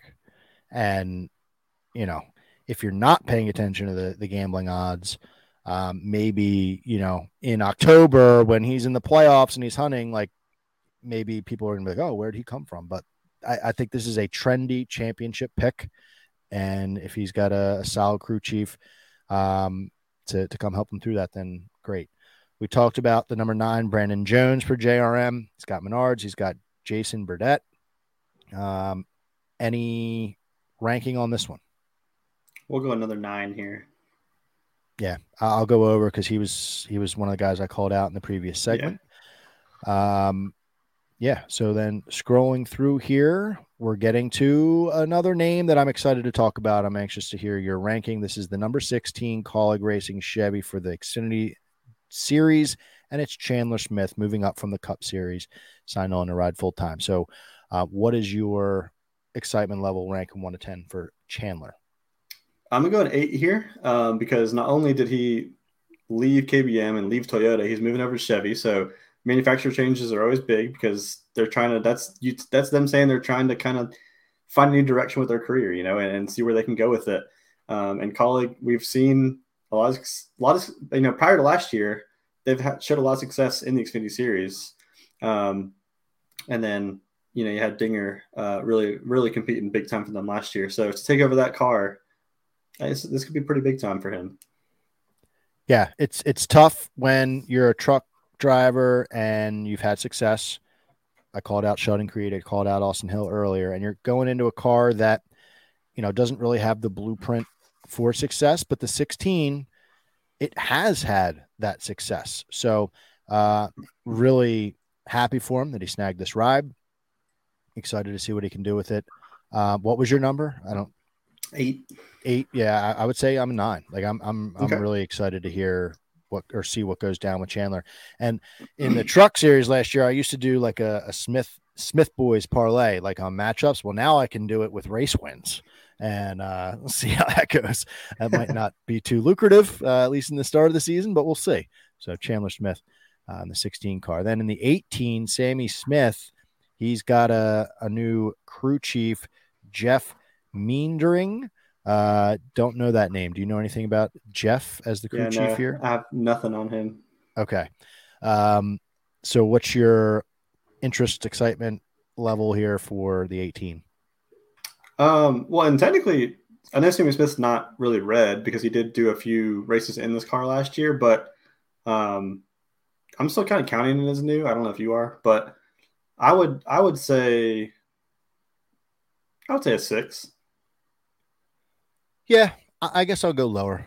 Um, I, I, you know, Sammy Smith. I know I've seen people. Like I said, I've not really been a big Xfinity fan. This is gonna be like I'm gonna be all in on Xfinity, at least watching it um, until I really get a hold of the the gambling on it, feeling confident enough to to put out picks for Xfinity. But um, I've seen people call out Sammy Smith as uh, a pick weekend and or on a random weekend, um, but it doesn't really excite me all that much at this point right now in January. So, um, what does is the next one is number 19 JGR Toyota, which is Ryan Truex. Um, the 19 car in the Xfinity series is a pretty big deal, and he's got the crew chief Jason Ratcliff, which is also uh, a, a you know big name. So, what's your excitement level here for Ryan Truex? I think I'm gonna go. I'm I'm gonna go with a seven, um, just because I don't. I have no idea what to expect from this. Like Ryan Truex is not like a household name. Um, there's like the running joke that he's Martin's brother, which is not true, uh, which is hilarious to follow because they kind of like both feed into it, which is hilarious. Um, so yeah, so him coming to a big time ride in the 19, like you said, and and getting a big time crew chief with it, I think it's it gauges some interest for sure. So I'll go seven. I'll I'll say equal. I'll say seven on the dot. I think that's a good pick. Um, yeah. How many times do you think someone's going to get confused and and take Truex in the 19 car, meaning Oh, Truex in the 19 car? I didn't even put that You know I mean? That's hilarious. like they're both driving the 19. Like JGR is not doing much for people with uh, you know, I don't know, some some bad memories. Um, they don't have but- the they don't have the sponsor there, but I mean, Joe Gibbs has already got Bass Pro locked up. Why don't they just give Truex to Truex, Bass Pro to Bass Pro, and just confuse everybody even more? I mean, there's a marketing possibility here. That's for sure. I could see a commercial right now in my head, like Yeah, in charge. I, I could put that together. Um, we'll stick with J. excuse me. We'll stick with JGR, and it's the John Hunter Nemechek call out. I, I talked about this as one of my options earlier. He's driving. He's got a plethora of sponsors, and Ben Beshore is his crew chief. So um, we talked about it a bunch. But what's your rating here for this one? you convinced me quite a bit, so I'm gonna give this one a ten. Sorry, I muted myself there so I could cough, and uh, I'm glad. I'm glad. So I guess uh, I guess I'll have to go under. I mean, you know, 10, 10 out of 10. Jeez, man, keep your pants on. Um, no, I, I I probably agree. I'm I'm really excited to see him do big things uh, this year, and if he doesn't, that would be a letdown.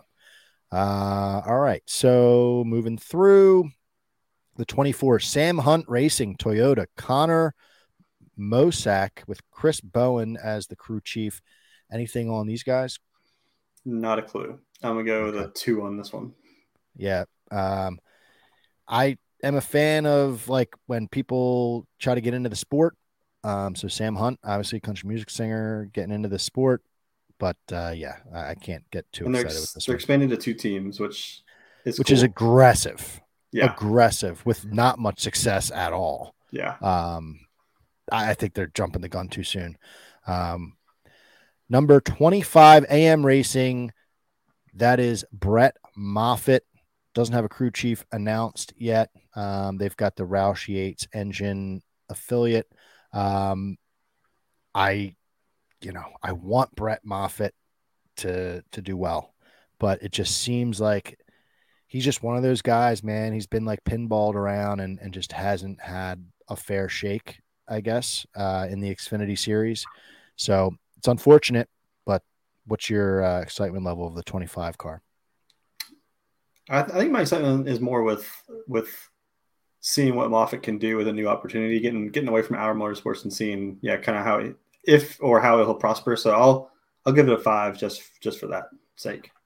Yeah, I'll I'll say six, um, but same feelings. Uh, more so, just like he he was so good in the trucks, and it's not like you just forget how to drive. You know what I mean? It, it's just hasn't had the the equipment. I mean, he's a champion. I've got his die. I have his championship diecast little mini guy right here, um, right in front of me. So, uh, yeah, I'm I'm clearly into Brett Moffitt and, and hoping that he has some success, but um, yeah, it's going to be a tough one. So Jordan Anderson Racing, they are expanding to, um, I think a, a second full time team. Yeah, it says it right there. So Jeb Burton is driving the 27 Jordan Anderson Racing Chevy. No crew chief announced as far as Jayski is aware, but they got a boatload of sponsors. Um, what are your thoughts on Jeb? So I've got to give a little shout out here because I had the opportunity to actually sit on his pit box last year at Charlotte, um, and I was sitting thanks to their fifth sponsor listed there, that Puryear Tank Lines. I actually have a friend whose stepdad is a co-owner of that business. Um, wow. So that's how I got to be on the pit box for Jeb, and I got to take pictures with Jeb and talk to him and Ward before the race. Um, so for the fact that I have a little fandom kind of going on here, even though even though Jeb is hasn't really been that great, um, I'm gonna put my excitement level at seven just because hey, Jordan Anderson Racing, that's a it's a team that's been around for a little bit, and it's he's getting away from our motorsports and kind of starting his own refresh. I guess I can I guess that's probably our motto of, of this podcast Yeah. I is, mean, is, is drivers getting a refresh. So yeah, right. I'm gonna go seven on this one. Perfect. I mean, that's pretty cool. Yeah, I think you did tell me that story, but I guess uh, you know it's been a while and I didn't put the two and two together with the the names here. So very cool. And that Puryear tank liners got a or tank lines. Tank lines, yeah. tank lines. They also they also sponsor um, a bunch of cars in the CARS Tour, and so sorry, this is way off topic, but they they go as a sponsor to these races and they sponsor as many cars as they can, and then while they're at like on site at these races, they recruit people to come drive for them, which is pretty cool. So they use it as like a that recruiting cool. tool. That's really cool. I like that. the things the things you don't know about like the other side of sponsorship, right? Like Yeah. just just as much as they want to be in the sport, they're trying to recruit people to come to them as well. I, you know what? My excitement level is up for, for the 27 team. Jordan Anderson Racing, Jeb Burton. I like it. Uh, we'll stick with Jordan Anderson. He's got Parker Retzlaff. Uh, no crew chief announced. I don't know anything about Parker. Um, I don't know if you have anything excitement wise. No, uh, I'll go I'll go three on this one. Okay. Yeah, I'll go below that. Um, number 34, Jesse Iwuji Motorsports Chevy. I think I'm saying his name right. Is that correct? Yeah, I think it is a Jesse Wuji. Iwuji. Um, this says that Kyle Weatherman might be running in this car, even though uh, Jesse Iwuji is like listed as the the top guy, and it's Jesse Iwuji Racing. It's his team. Um, now, correct me if I'm wrong, Chris, but Jesse Iwuji was the guy who got in the way of Ty Gibbs out in the rain, like up in Portland or wherever the hell they were. Yep. Um, and basically made a name for himself for being like completely not able to drive. So now he said, you know what, we're going to start our own team. Yeah, I'm gonna yes, you're 100 percent correct, and I'm gonna expand Okay. on this. I'm gonna give this a zero because this guy.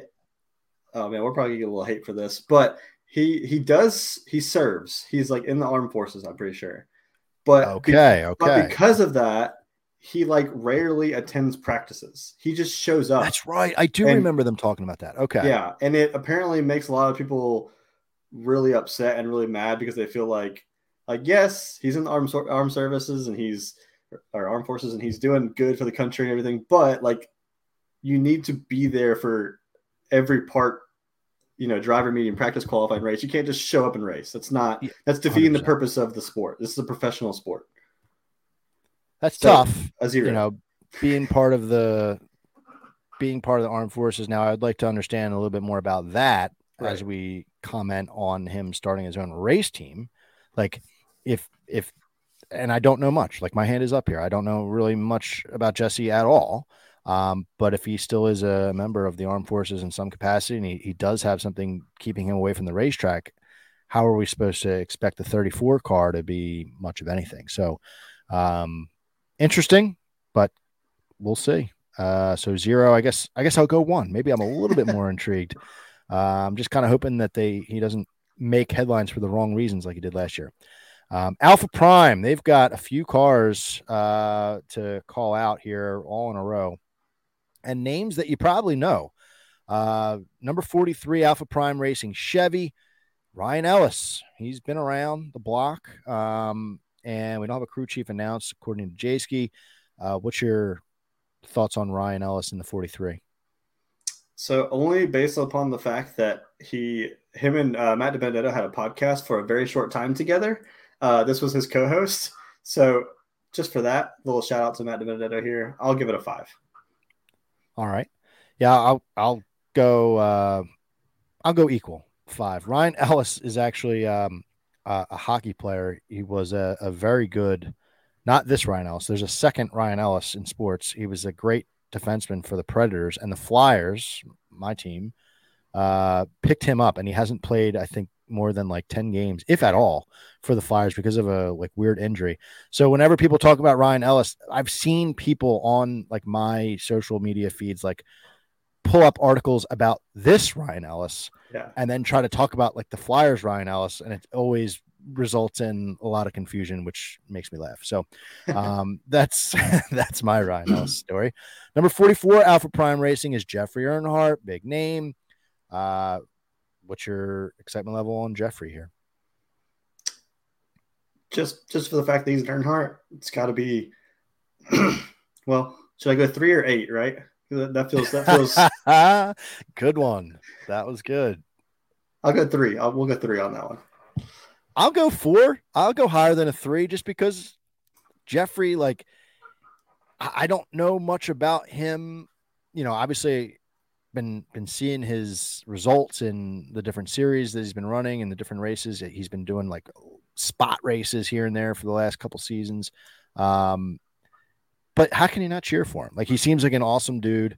Um, just kind of gets it, and you know, if he's running a full schedule, And they had the car? th- that him. race where they brought back the they brought back um oh my god well who, who was his crew chief remember that whole deal it was at like Talladega or Daytona and he was running like the three or oh, the, Larry Mack. yeah it was Larry Mack yeah you're right Yeah. it was Larry Mack as the crew chief that was cool so if you do That if you do cool. that if you do that again uh, hey it's a 10 Crew chief has a question mark next to it. Larry Mack, if you're listening, that would make my year if you were. And also, the spot's available. Um, yeah. The number 45 Alpha Prime Racing Chevy has a few different drivers, but the one that they're calling out here is a hell of a name Leland Honeyman Jr. Anything on Leland, Chris? nothing nothing Nothing. on Leland. All right. Zero out of 10. I'll, I'll be Yeah. the same there. yeah All right. Uh, this is possibly somebody to talk about. The number 48 Big Machine Racing Chevy Parker Kligerman, full time ride for the Xfinity 48 car. What's your over under? Nine I love this this is this was actually I probably should have brought this up as one of my honorable mentions I I'm a huge fan of Parker Kligerman I was stoked for him to have to get this opportunity. Um, he won he won uh, last year in the Truck Series at was it Road America maybe? Um, Is Road America or like Mid Ohio or like one of those? yeah, and then that basically sparked the conversation for this to happen. So like everything about this I like, and he's actually still going to run part time as well um, in uh, trucks, and he's going to do uh, pit reporting on Sundays. So he's going to be at like literally in every capacity at the tracks this weekend or this year.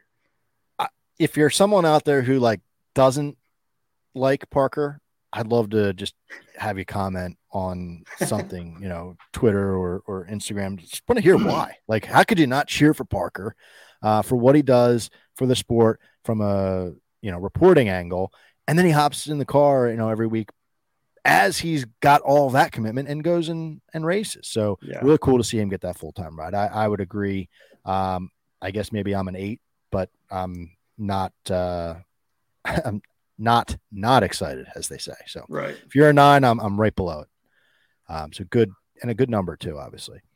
Uh, all right, now we're getting into some of the, you know, bottom of the barrel, I guess. The 78 BJ McLeod Motorsports Chevy is Anthony Alfredo. Pat Tryson is the crew chief.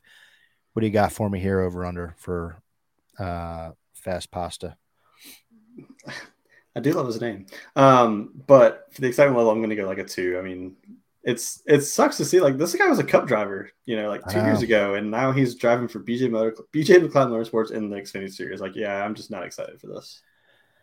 I know, and, and it's one. He's a guy that like if you were like controlling the NASCAR world, like you were like playing The Sims, right? And you could like just change or play God. Like I would love to see what he could have done in like the five car for Hendrick Motorsports. Yeah, But here we are. You know what I mean? He's driving the 78 for Xfinity. Um, I think this has potential to be a hell of a, a die cast, the 78 Dude Wipes car, if they do it right. But uh, so I go slightly higher just for the, the possibility of a cool diecast if Lionel Racing takes the time out to make one. Um, but yeah, he does have a big of uh he has a big TikTok following. I will say that he's he's at least making an effort to like be relatable. really yeah like kind of like Hailie's doing with her YouTube channel. Like, so that's cool. But Yeah, from a racing I- standpoint, it's just not there. hasn't gotten it done. Uh, and in that same vein, Josh Bilicki is driving the 91 car DJ DGM Racing Chevy. Um, Mario Gosselin is his crew chief. What's your over under for this guy? we'll go one. Yeah. yeah, it's a shame. Josh Bilicki's just kind of like, I don't know, synonymous with being a back marker. Yeah. It's a shame. Uh, and then, uh, wow, we just Very can't similar, get rid of these right? guys. They're very similar. 99 BJ McLeod is Garrett Smithley. He's got Lee Leslie as his crew chief. Um, so what's your over under here? Yeah, it's just another one. It's all these Rick Ware racing guys. They're just yeah, like same thing. they like graduated backwards. Exactly. It's a great way to put it. It really is. I mean, I'm, I'm not trying to laugh. Like it's just from a fan standpoint, from a gambling standpoint, like these guys Yeah. are not, not really bringing anything to the table. Garrett Um, Smith, Garrett Smithley did have an iRacing victory uh, when they had that. That remember, like during COVID, they were doing those iRacing during COVID. races? That's right, and that Yeah. had people saying like, "Wow, maybe I can bet on them in in Yeah. uh, real life." Not the case. All right, so we'll go to the Cup Series. Um, we talked about a lot of these confirmed changes, but um, and, and there's one name that we did not call out that's uh, hanging out here now, and we're going to talk about it when we get there. So we'll scroll through, and Austin Dillon, AD, has a new crew chief, Keith Rodden. Um, thoughts on this? Actually, I got to be the one to to rank for the Cup Series, so I'm going to say I'm six out of ten on this one. Uh, Austin, I think, is already getting a bit of a wake up call or a refresher, as we keep saying, with with uh, Kyle Busch coming over. You know, it's always been Austin's team, and I think that's to his detriment. Like, I don't think he's a. I watched the show with my wife, um, and he tries to be kind of like a leader, uh, but it's just I don't know, it's just missing something, and and I think maybe Kyle coming in and just being like that guy to be able to offset him where he doesn't have to be the leader is going to be interesting. So to have a new crew chief, a new teammate, I think that's good for Austin Dillon. So I've given this a six out of ten. Yeah, I'll I'm gonna go equal. I think on this one, um, just because, well, all the same reasons you did, and then I actually do. I did write a few notes down for this Keith Rodden. Um, I don't know if you recognize him, but you do know that he his longest tenured uh, stint as a crew chief was with Casey Kahne. Oh yeah, definitely. That was Yeah. towards the end of Kahne's. Yeah, I remember he did an AMA on Reddit when he took over for Casey, and uh, and I he asked he answered a question that I put in There you go. because there weren't there weren't too many people asking questions. But yeah, he's uh He's yeah, he's very experienced. He's he's been a race engineer and a crew chief for a bunch of teams, and he recently served as this is the most interesting. Like I would love to know what this job actually does, but he most recently served as the Motorsports Competition NASCAR Strategy Group at General Motors. that sounds fun as hell. Like sign me up. It seems like they just watch old NASCAR races and talk Yeah. about it. All right. Well, yeah. I mean, it's you know, I I, I am excited for RCR this season for all the number of reasons that we talked about. And there's just another reason, you know, uh, another fire under the ass of Austin Dillon. So, uh, all right, we're going to find somebody new here as we're going through the Cup Series. And let's see. Well, we talked about AJ in the 16. He's not showing up red, but um, we did talk about him, so we won't uh, go any further for him. Uh, let's see. Really scrolling through here. Michael McDowell has a new crew chief, Travis Peterson. Uh, that name doesn't do much for me. I'll I'll say I, I kind of have the same expectations that I have for the last five years for Michael McDowell. Um, so I'll rate this like a two out of ten. What do you think? Yeah. Over under? Yeah, um, I'm gonna say higher just because Michael McDowell did have somewhat of a like a breakout season last year, like where he was actually pretty good, but his crew chief left. So you know, was it is this the was it the him or the crew chief situation? You know, who was really elevating the team? He's going to be with. Uh, I mean, we'll talk about him in a second here, but he's he's going to be with the 48 team. So Yep. um, that'll be fun to see that work out. Um, the number 38 front row motorsports Ford is driven by youngster Todd Gilliland. He's still there, but he's got a new crew chief, Ryan Bergenty. Um, I don't, let's see. I don't know why did his old crew chief leave?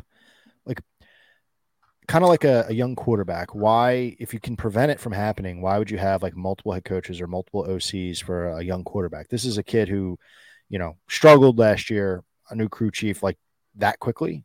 Well, I think the I- I next don't know. That second sentence is what explains it. His crew chief moved up to the technical director at Front Row Motorsports. So that's a that's a uh promotion. I would assume.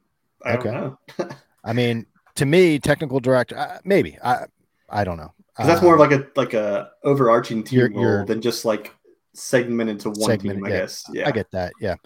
Um, but so even that, right? I would still question yeah. front row on making that a reality. Like if if you have your guy in Seth Barbour, uh, who was his crew chief last year, if he's your guy and you want to make him something more, great.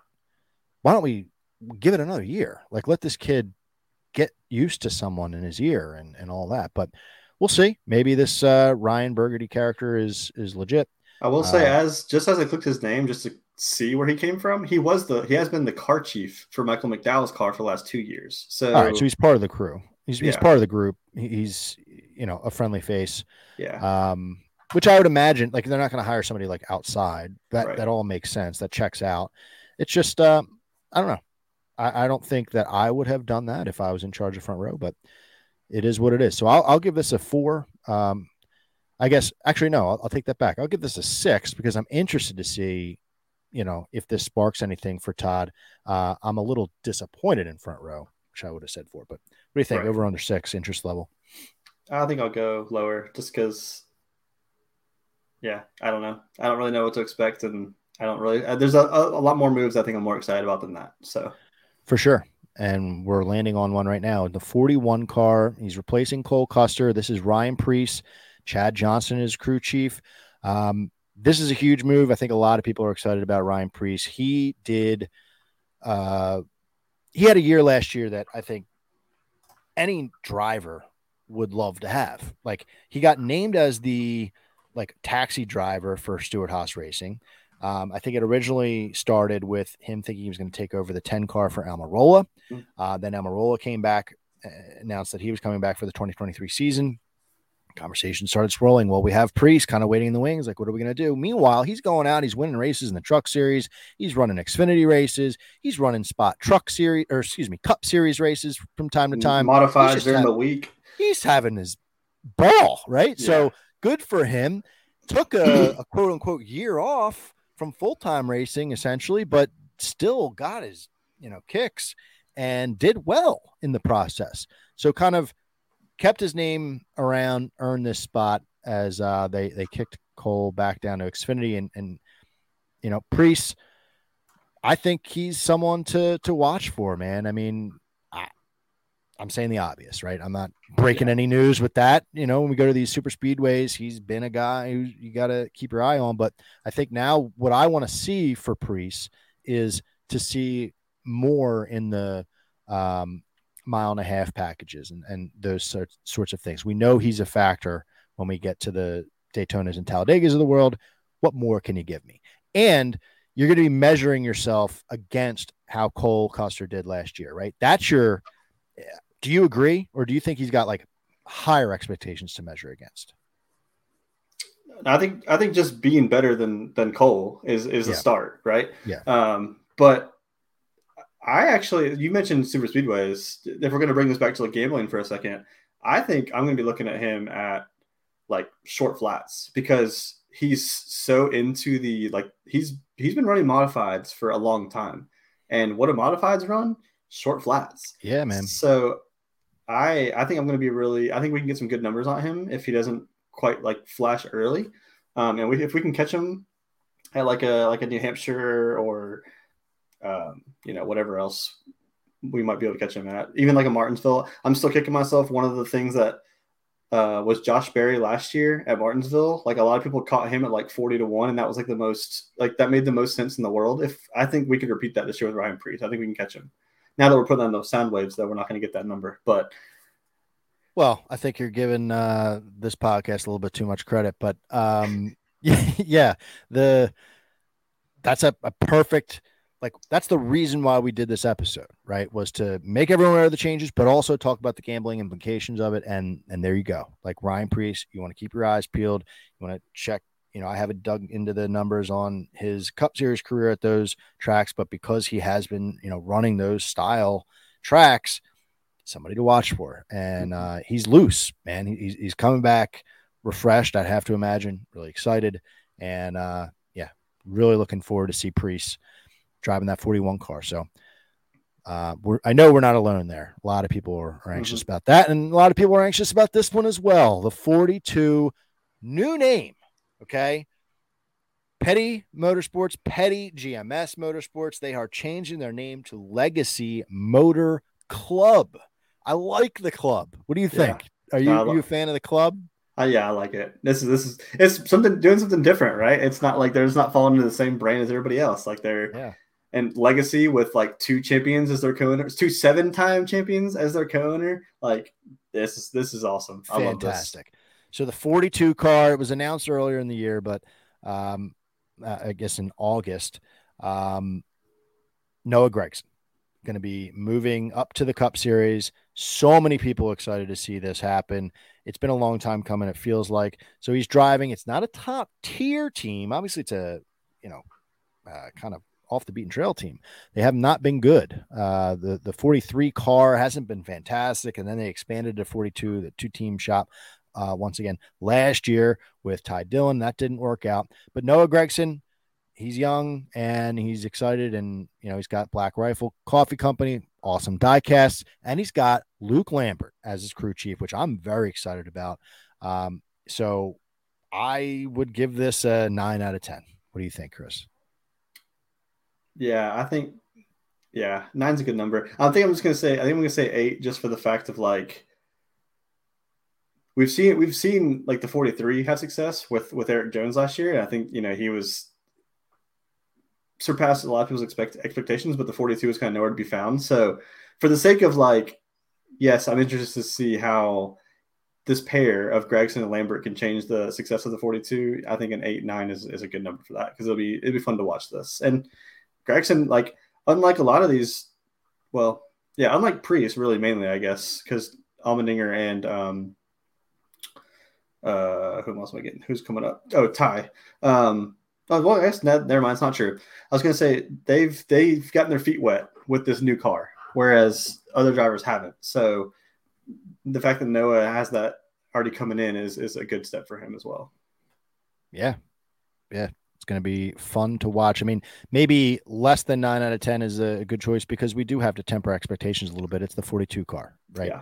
It, it, you can't expect him to be coming in and, and changing things right away. But um, while we're on that topic, we haven't been talking about part time drivers um, in this segment here, calling out all the changes for this year. But we, we have to talk about the other legacy driver, and it's Jimmie Johnson uh, running a, a part time schedule for them in the 84 car. Uh, so obviously the inverse of the 48, and that's going to be fun to watch. I don't have the full schedule yet. I don't think they even released that, but um, how can you not be excited about that as a fan and as a gambler? You know, it's Jimmie Johnson. He did his stint in IndyCar, didn't go all that well. So now he's coming home, he's buying in, you know, back to his his roots here, and uh, buying into this Legacy Motor Club brand. And he's going to try to promote that brand by putting the car out there in the top tens, top five. So be fun to watch for sure. Um, yeah, very excited about that.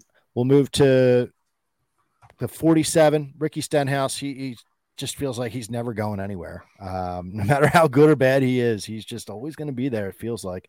And they'll just keep changing the crew chief. So it's Mike Kelley as the crew chief uh, coming in this season. Uh, yeah, I mean, as Brian Pattie moves uh, into the truck series, we've got Mike Kelley coming in. So any, actually, no, I'll go. I'm I'm calling this like a three out of ten excitement level. Okay, I'm gonna I'm gonna go higher just because, um, similar to what I said earlier with Taylor or with Sam Moyer and and his or Sam Mayer and his chief pairing, uh, Mike Kelley and Stenhouse have won championships together. They won back to back Xfinity championships together. Um, and Mike Kelley was also the car chief for Kurt's championship season 2004. So Mike Kelley's got a good background. Um, and bringing two guys who've been successful before together, it's interesting to see what happens. I mean, I'm always a fan of that. We talked about it, like you said, uh, with the one car and the Xfinity. So Ricky, I mean, it just feels like he's got an endless leash. Um, yeah, and, and, they're just too nice. They're like the Pittsburgh Steelers with coaches. Like, just just let them go. Uh, and, the, but, and they continue to have the worst paint schemes on Sundays. just really? I, I hate their I could argue against that. I don't know. Now I'm going to be looking for their paint schemes. I'm going to be sending you pictures every Sunday. Oh, they're terrible. Um, I don't. I don't know why they insist. Like they'll have a Reese's orange car and then a blue Kroger hood. Who came up with that? Like who thought that's a good idea? I hate. I hate it. I that hate type of stuff. I agree with the Sunny D car though. Come on, that's that's a sweet car. It's okay. The Nos is the cool. The Nos is the only thing they got going for them. Well, we'll move to the 48 car. We kind of touched on it a, a second ago. Um, Greg Ives is moving away from uh, crew chief role overall, and uh, Alex Bowman will have a new crew chief. It's Blake Harris. So uh, I I'm going to say this is a seven for me because Alex Bowman is an enigma. Um, I know he signed on. Let's see, he signed a two year contract. Um, oh no, this is a this is this a is contract it. year. Sorry.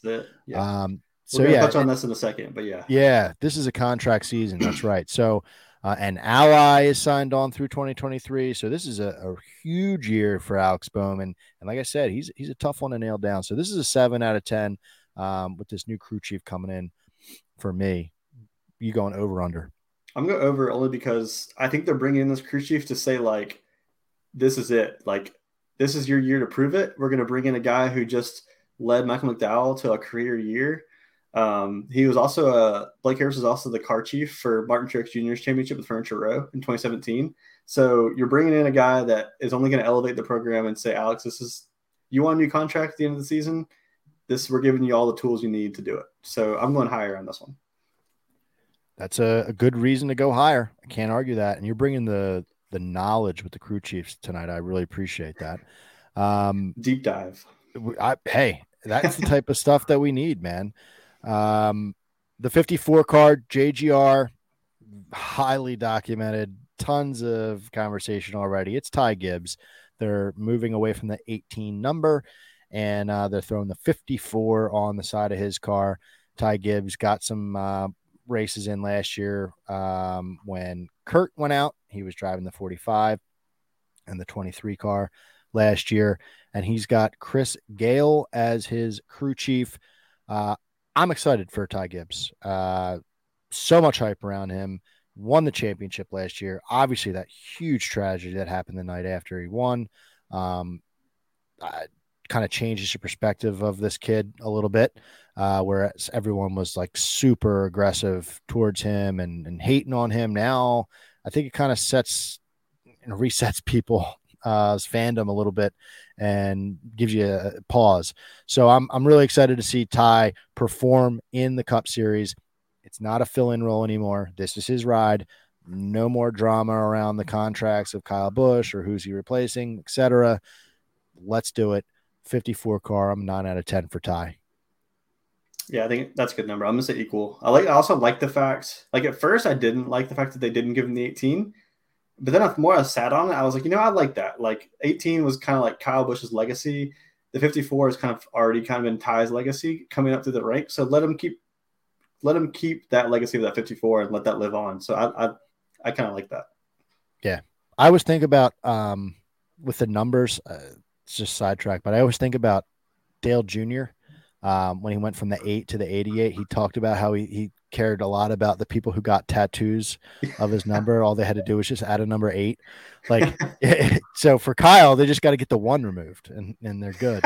Um, it won't be, it won't be too bad. You're not taking the whole damn thing off for, for fans of Ty. If you've got a tat already, man, you just stick around, um, stick with the 54. So, yeah. Um, that that always I get a kick out of that. All right, we're gonna move to the 78. It's uh BJ McLeod uh driving that, but Josh Bilicki will jump in uh, a little bit, and David Ingram is the crew chief for this ride. It looks like it's kind of a a, a double driver situation here. Uh, I'm gonna go one out of ten.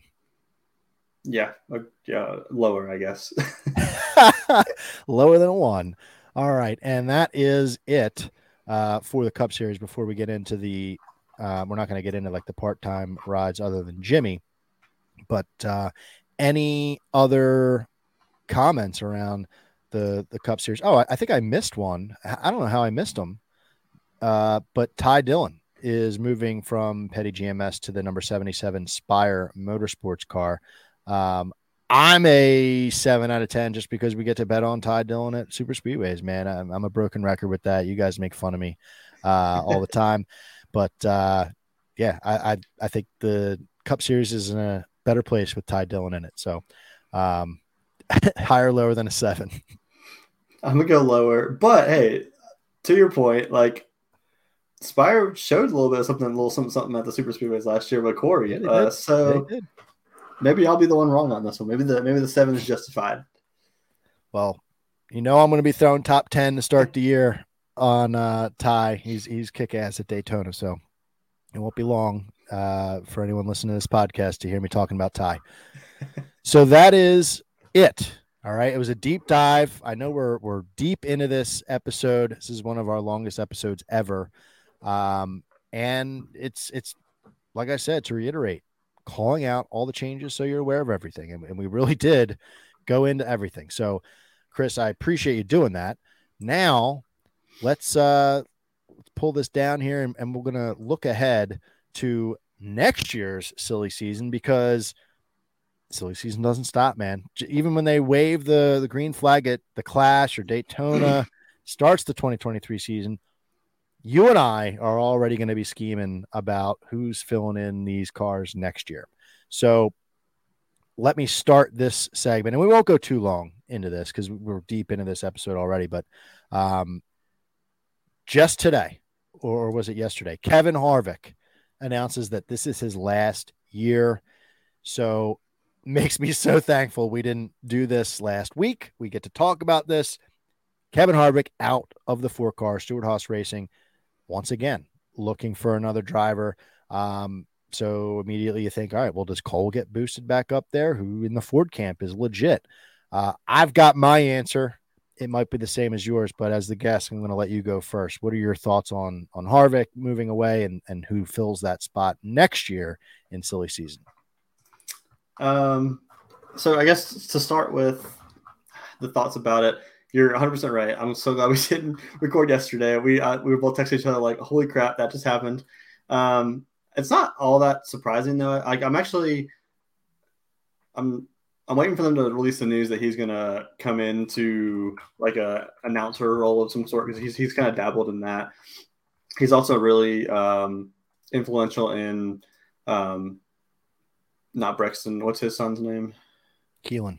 Keelan, yes, in in Keelan's career as Keelan comes up through the ranks uh, with go kart racing and all that. Um, so I wouldn't say it's all that surprising to see to see that he's uh, hanging it up. Um, he also bought into the Cars ownership with um, Dale Jr. I don't know if you saw that. It's like him, mm-hmm. Justin Marks, somebody One else. One of the Burtons, Jeff Burton. Yeah, yeah, I think you're right. Um, so he's still getting getting his uh, his fill. Um, who's going to take over for him? So I just before you say that, I just want to say I'm disappointed that he's stepping away.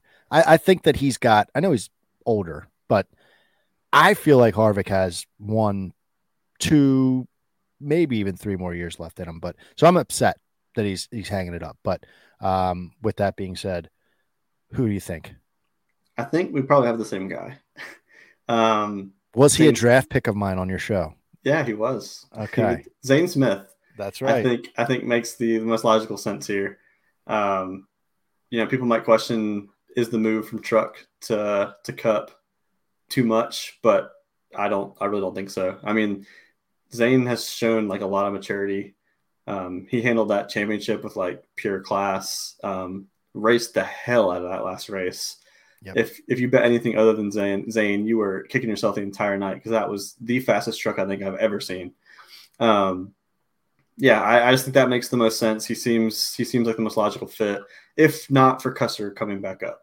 Um, I don't think that's actually going to happen, but um, yeah, that's that's kind of what I think. I'm, I'm, sure you agree. I agree. I think Zane's the pick. He's marketable. Um, you know, he, he he's a champion in a lower series. Um, like you said, said all the right things. He's got the face for it, right? Like he's a sponsor's dream. And to skip Xfinity makes me a little nervous. Uh, we saw it with Todd Gilliland, I believe. Like he went straight from trucks to the show and hasn't really been having the great start to his career, but he's also in much lesser equipment. Um, so I think this is kind of like a dream scenario for a lot of teams. Like he's kind of, if that were to happen, yeah, that would be a guinea pig situation because you're saying like, all right, you know, I'm taking a, a truck driver who has proven skipping and I'm putting them in a real deal ride, you know, sink or swim, go for it. It's not a prove yourself in a uh, 38 car. It's here you go. Here are the keys to a, a kick ass car.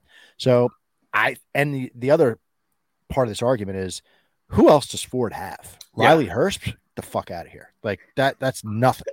Um, you know, sorry to Riley Herbst, but like, come on, man. Like you're not driving the four car. You can't possibly think that this news was good for you today. Um, so and then you get into the Hailie Deegan factor. She's not about to say, yeah, yeah. So uh, and, and, I know that there's a connection between Deegan and and Harvick in some way, as far as like mentor or that sort of thing, um, connecting at the track. Uh, but if you're saying, all right, the, the knocks on that would be, well, she's going directly from from truck to cup, and if you're saying that's what Zane's doing, Zane has a much better resume than that. Yeah. So I feel like Zane is their best prospect in the Ford camp. To me, it's it's easy peasy, man. There, there's no uh, there's no doubt that he's got to be driving for Stewart-Haas four car. The, but the only other scenario that stand out there, and this will probably be something that we're about to talk about as well as kind of other predictions, but um, another reference from Jordan Bianchi with the Athletic he made a list of the guys that he believes because it's not this stuff isn't always easy to find like other sports. Contracts are kind of like kept secret in NASCAR. But from what Jordan believes, the the guys that are in their contract years this year are Ross Chastain, Daniel Suarez, Denny Hamlin, Kevin oh not Kevin Harvick, cross that one out. Uh, Martin Truex Jr. and Alex Bowman. So there is the possibility that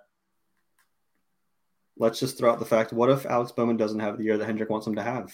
does Alex get cut from Hendrick, but maybe still land with Stewart-Haas? Something like that, you know? I could see that. Um, I mean, it would be a manufacturer shift. So yeah, yeah. at that point, like maybe he could land anywhere. Um, yeah. he could land at JGR too. Yeah, I, I think so. So let's go that route because I don't think, I don't think they're going to resign him. Um, I'm going to make that prediction, and I'm going to say that Noah Gragson's going to fill in. Um, I think I don't know what his contract is like at uh, Legacy, but I can't imagine that he signed more than like a two year deal. So um, I think he could probably get out of it, and then you move up. You know, you use Legacy as kind of a, a building block for Hendrick. Right. Um, and you bring up Josh Berry or you bring up somebody else from JRM. It just becomes a, a natural stepping stone. Um, I also think that Erik Jones has proven himself. I was just that was about to be one of the ones I was going to say. Yep. Yeah. So so let's pretend you're Rick Hendrick. You're cutting Bowman, kicking him to the side. I'm sure he'll he'll land on his feet. Plenty of open rides like you just named. JGR is like going to be wide open. Um, so who do you hire? You would go Jones first because he's proven. Yeah, hundred percent. Yeah. And I people think forget that's the right like- choice. Yeah, and we talked about it on on my offseason podcast with the dynasty draft. But like Erik Jones is not as old as you think he is. He's 26 years old. Like I think he's a year like a year or two older than Noah. I think if um that's maybe not maybe it's not right. He's a year or two older than somebody else who's like a rookie. I'm drawing a blank on who it is. But anyways, the point of the story is Erik Jones is not as old as people think he think he is, and he's been around for a while. He's already been at a top ride, got knocked down, is slowly building his way back up. Um, I think I've referenced it a million a million times, but I came across that Reddit thread where Dale Jr. did AMA, and somebody asked Dale Jr. if you were to go to Cup and you could start a team of four cars, who would be the drivers you could pick if contracts weren't in play? And his four drivers were like it was like Tyler Reddick, Josh Berry. I'm drawing blank on the third one, but the last one was Erik Jones. Um, Noah, so- did you say Noah? I don't think it was Noah. Maybe he Hang left on. Noah out. You don't have to pull it up. I, he might have notably left Noah out, and I think that might have made some waves. But Yeah, um, yeah, I mean Jones, that Jones boy, it, it makes sense. Um, where I was going to go with it was, I think that's the right choice. I think Noah is the more marketable. marketable or like sexy choice, like the big Yeah, splash, because he's got the fan base. You know, Jones fans are there, but they're not like there's not as many as as Noah Gragson fans, and and you know that speaks. I don't know what the you know sponsorship situation is, but obviously Black Rifle loves Noah. Uh, that has to mean something, as we know for for all these drivers. Um, sponsorship money talk, so that could steer him into that ride. But I go back to what I said. I agree with your choice. I think Jones would deserve that spot if uh, deserve plays a factor in it, or if that even exists. Um, it's just I think it'd be a lot tougher than yeah. than that for them to make. William Byron was the other driver, by the way. That, Oh, that Willie. B. Yeah. Okay. So you named a, a few other big holes there. I mean, I think we can expect Truex to probably follow Harvick into the uh, the sunset here this year. I think he was planning on retiring this year. Like I think he wanted out, Yeah. and they, they let him stay around, or he they asked him to stay around. That was my theory, uh, anyway. So let's pretend that he's out, and actually let's nip the the Hamlin thing in the bud. They have to resign Denny Hamlin, right? Don't you think? Like they can't let that go.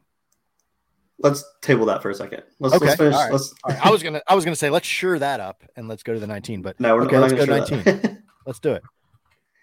um, yeah. So I guess you were hinting at the fact of Truex leaving. Obviously, who's going to replace him? Um, I think John Hunter, obviously, is a can- is a I was going. is a candidate. Uh, me personally, with some bias, hopes that maybe Reddick could, if he's not signed like super long term. Do they just call him up? Um, Say Reddick? yeah, Wait a second. You think that I don't think- 2311 I don't think. No, I don't. But I'm saying from a fan standpoint, he he made this lateral move, right? So Oh, if if I want him to move up, that's that would be the seat that I kind of hoped he was going to get, other than 2011. Gotcha. Well, so You know? so here we go, right? Let's go back to that Reddit conversation. if that's the case, you shot yourself in the foot, dude. Like you could have stuck around Yeah, being a, a team player on the eight car, and then you got the seat that you wanted. You can't. First of all, we can't treat 2311 as if there's some sort of minor league uh, for feeding into right. to. JGR. They are trying to be their own deal. Just Yes. because they have that affiliation doesn't mean that he's he's going to move up, like eh, slide him up. So that's where I was. That's where I was jumping down your throat there. But um, if Reddick, man, i- if that were to happen, so I guess I guess where you're going with that is Reddick moves into the 19, Hamlin slides into the the 45 to to drive for himself, and then Except it wouldn't be the 45, it'd be the 11 because they're 23 11. so you that's think he would get his number? It's literally the name of the team. You've got to think, right? At some point, they're going to want that number to come with them. FedEx is all of a sudden talking about not coming back. A year ago, would we have really sat, sat here and said, "Oh, Kyle Busch is leaving"? No, no doubt, Kyle Busch is leaving. Right? I mean, it's a good point. I'm I- I like the theory. I like the theory. If that were to happen, Tyler Reddick, man, I mean, that's that's a wild career trajectory. Um, yeah, yeah. or career resume, I guess. Uh, but I guess you're not really ruffling feathers if the owner gets to drive for his own car. Um, when is so? When is Bubba's contract up? Do you know? I, Because I think he just signed an extension, if I'm not he mistaken. did. I'm pretty sure. Okay. I Well- looked this up earlier. Yeah, so on actually, I guess literally like a month ago in December, it was announced that he signed a multi-year extension. Okay. So he's there. Because I, I was thinking at some point they're gonna have to cut ties with him if he doesn't perform like now. Yeah. Um but all right. So I I think there's there's a a world in which Denny Hamlin does drive the 11 car for 2311 racing next year. Uh, and I guess if that would have to result in Tyler moving to to JGR. So I see it. I'm not baffled by it. I, I think that does exist. If if it was up to me, if I was Joe Gibbs, I would sign Denny for two more years. Uh, fill the 19 car with John Hunter, and then in two years, take Reddick. Uh, Like do the swap. You know what I mean? Just That's say yeah. say to Denny, hey, I, I need you. I need to win a championship with you, man. You've been here forever. No championships. I need to win a championship. You're my guy. Because if you don't have him, then your roster is looking like what? Christopher Bell. So let's say that swap happens now. Christopher Bell, Tyler Reddick, John Hunter, and who am I missing? Ty Ty Gibbs. Gibbs. Yeah. I mean, that's like hell of a young situation, but you need, you can't let the kids run the daycare, man. You need somebody there to be like, not as a, uh, not even trying to joke, but like as a stable human being, like to lean on.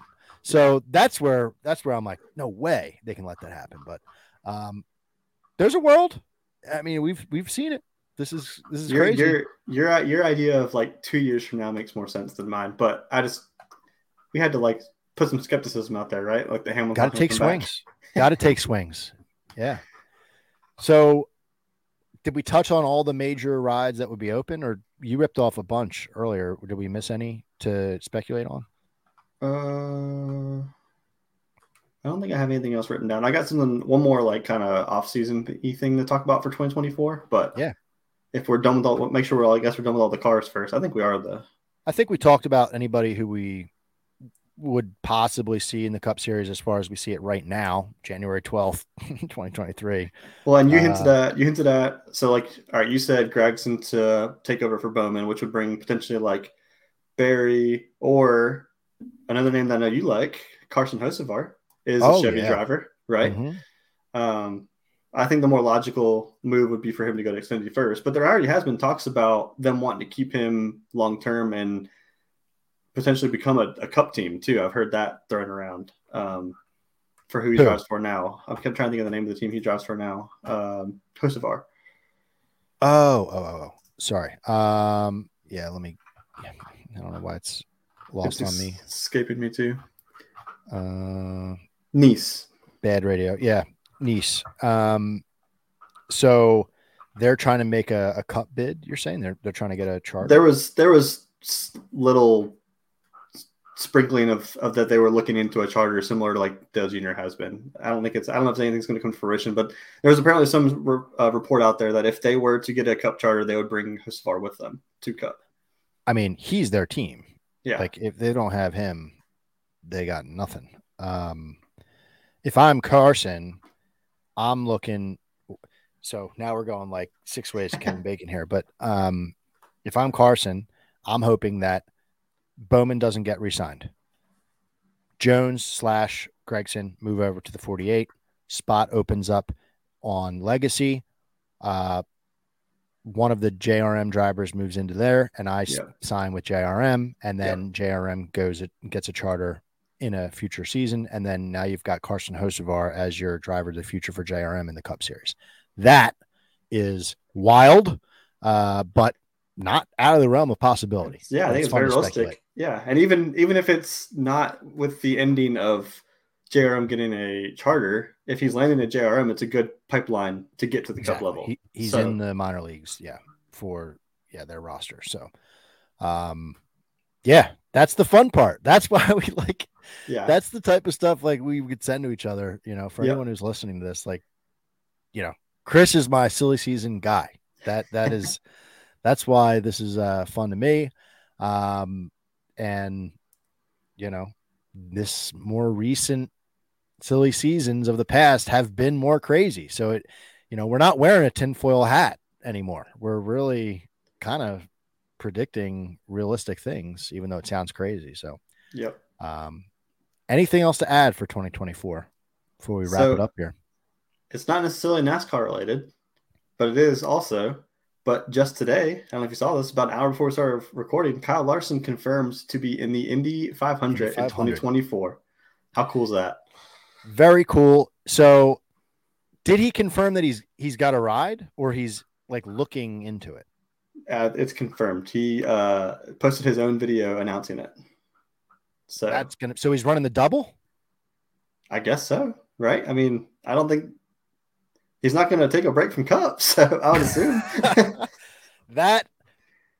What, so who was the last guy to run the double? Was it Kurt a Kurt. few years ago? yeah, that was so fun to follow and i am pumped like when he when i saw that he was looking into it i was like oh like i guess he's trying to look for somebody to to take him on um i didn't realize he had a confirmed ride that is going to be awesome i love because it just brings so much first of all it brings the two excuse me brings the two sports together that day like even though it's the greatest day in motorsports like we say it to have that thread connecting Indy and NASCAR on that day is just awesome.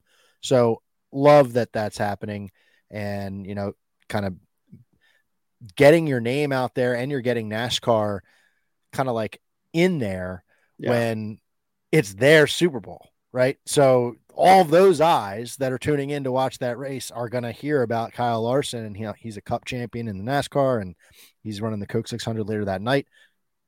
Can't go wrong. So good on him. So the official, uh, the official news article actually says um, his entry is going to be coned by Hendrick and carry the title spon- sponsor of HendrickCars.com, and the manufacturer or team is going to be Arrow McLaren. Is who he's driving for. Wow. That's interesting. So that's 2024. Man, a lot to look forward to already. And it's not even in the season yet. Um, that's cool stuff. I'm, Yeah. I'm excited for that already. Really awesome that he, I mean, just talk about a guy who loves racing. Like that's Guy Larson. He Yeah. doesn't matter what it is. If it has a wheel, he's driving it. So, um, very cool. Be a good representation. He, he's a perfect driver to have uh, representing NASCAR in that race. So, Hundred uh, percent. See how he does compared to the other doubles, Tony and and Kurt. I don't remember uh, people before that, but um, can't be too many. No, and he's on the fifth. I'm pretty sure that's trying to complete the feat. So Kurt did pretty damn good, if I remember, but uh, I think he was running well in the 600 and got wrecked late, maybe or something. But yeah, uh, he he put up a good showing, and then kind of lost it towards the end. But um, I could see Kyle really doing some damage. yeah. so. And you gotta be, you gotta think that Jimmie's giving him some pointers too. Like, hey, here's what I learned. You know. Yeah, for sure. So for sure. Um, or do, if you're Kyle, do you even want that? like, thanks, pal. I'll, I'll, uh, I'll figure it out. Um, well, Chris, I appreciate it. We've been going long here. I'm taking up a large amount of time here on your Thursday night. any uh, any other thoughts for 2023, 2024, or NASCAR in general right now? Um, two and a half hours in, I'm a little brain dead. Um, Yeah, at this at this agreed. point, I'm just ready to get some odds posted. Um, let's get some betting going on the Clash, the 500. Let's just get some stuff. Let's get get back to it. Get back to the swing of things, and and get back to our normal normally scheduled programming on Sundays. You know, That's right. Need need something fun to look at when you wake up. That's that's how I uh, live my life. Look, wake up, look at the odds, just kind of noodle on things and go about your day. But have you Uh, placed a 500 bet yet?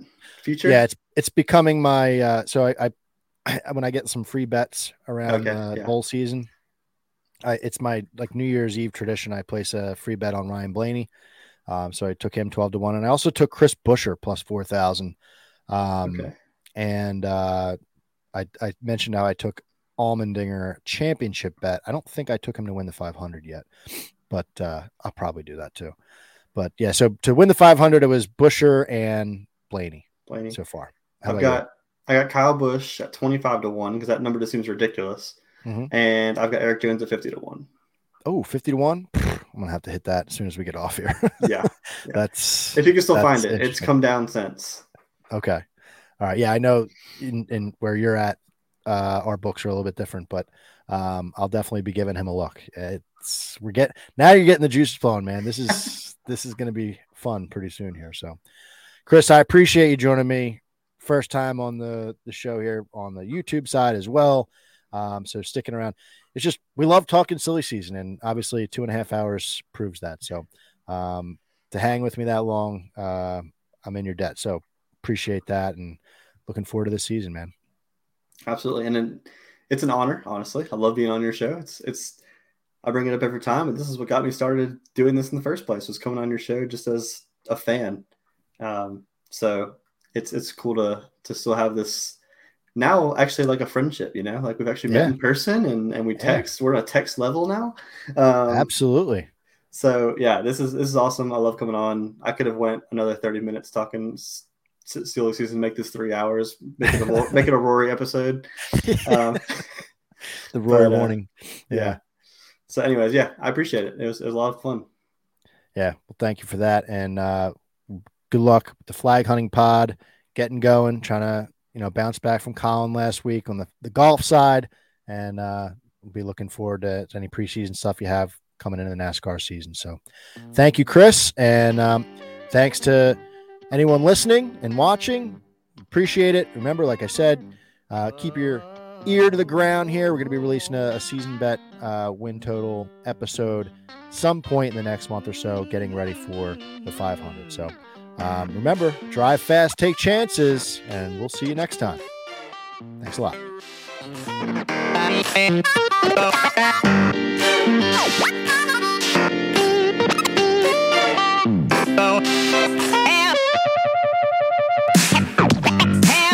No place to go. Have no place to go. Darling, have no place to go. Have no place to go.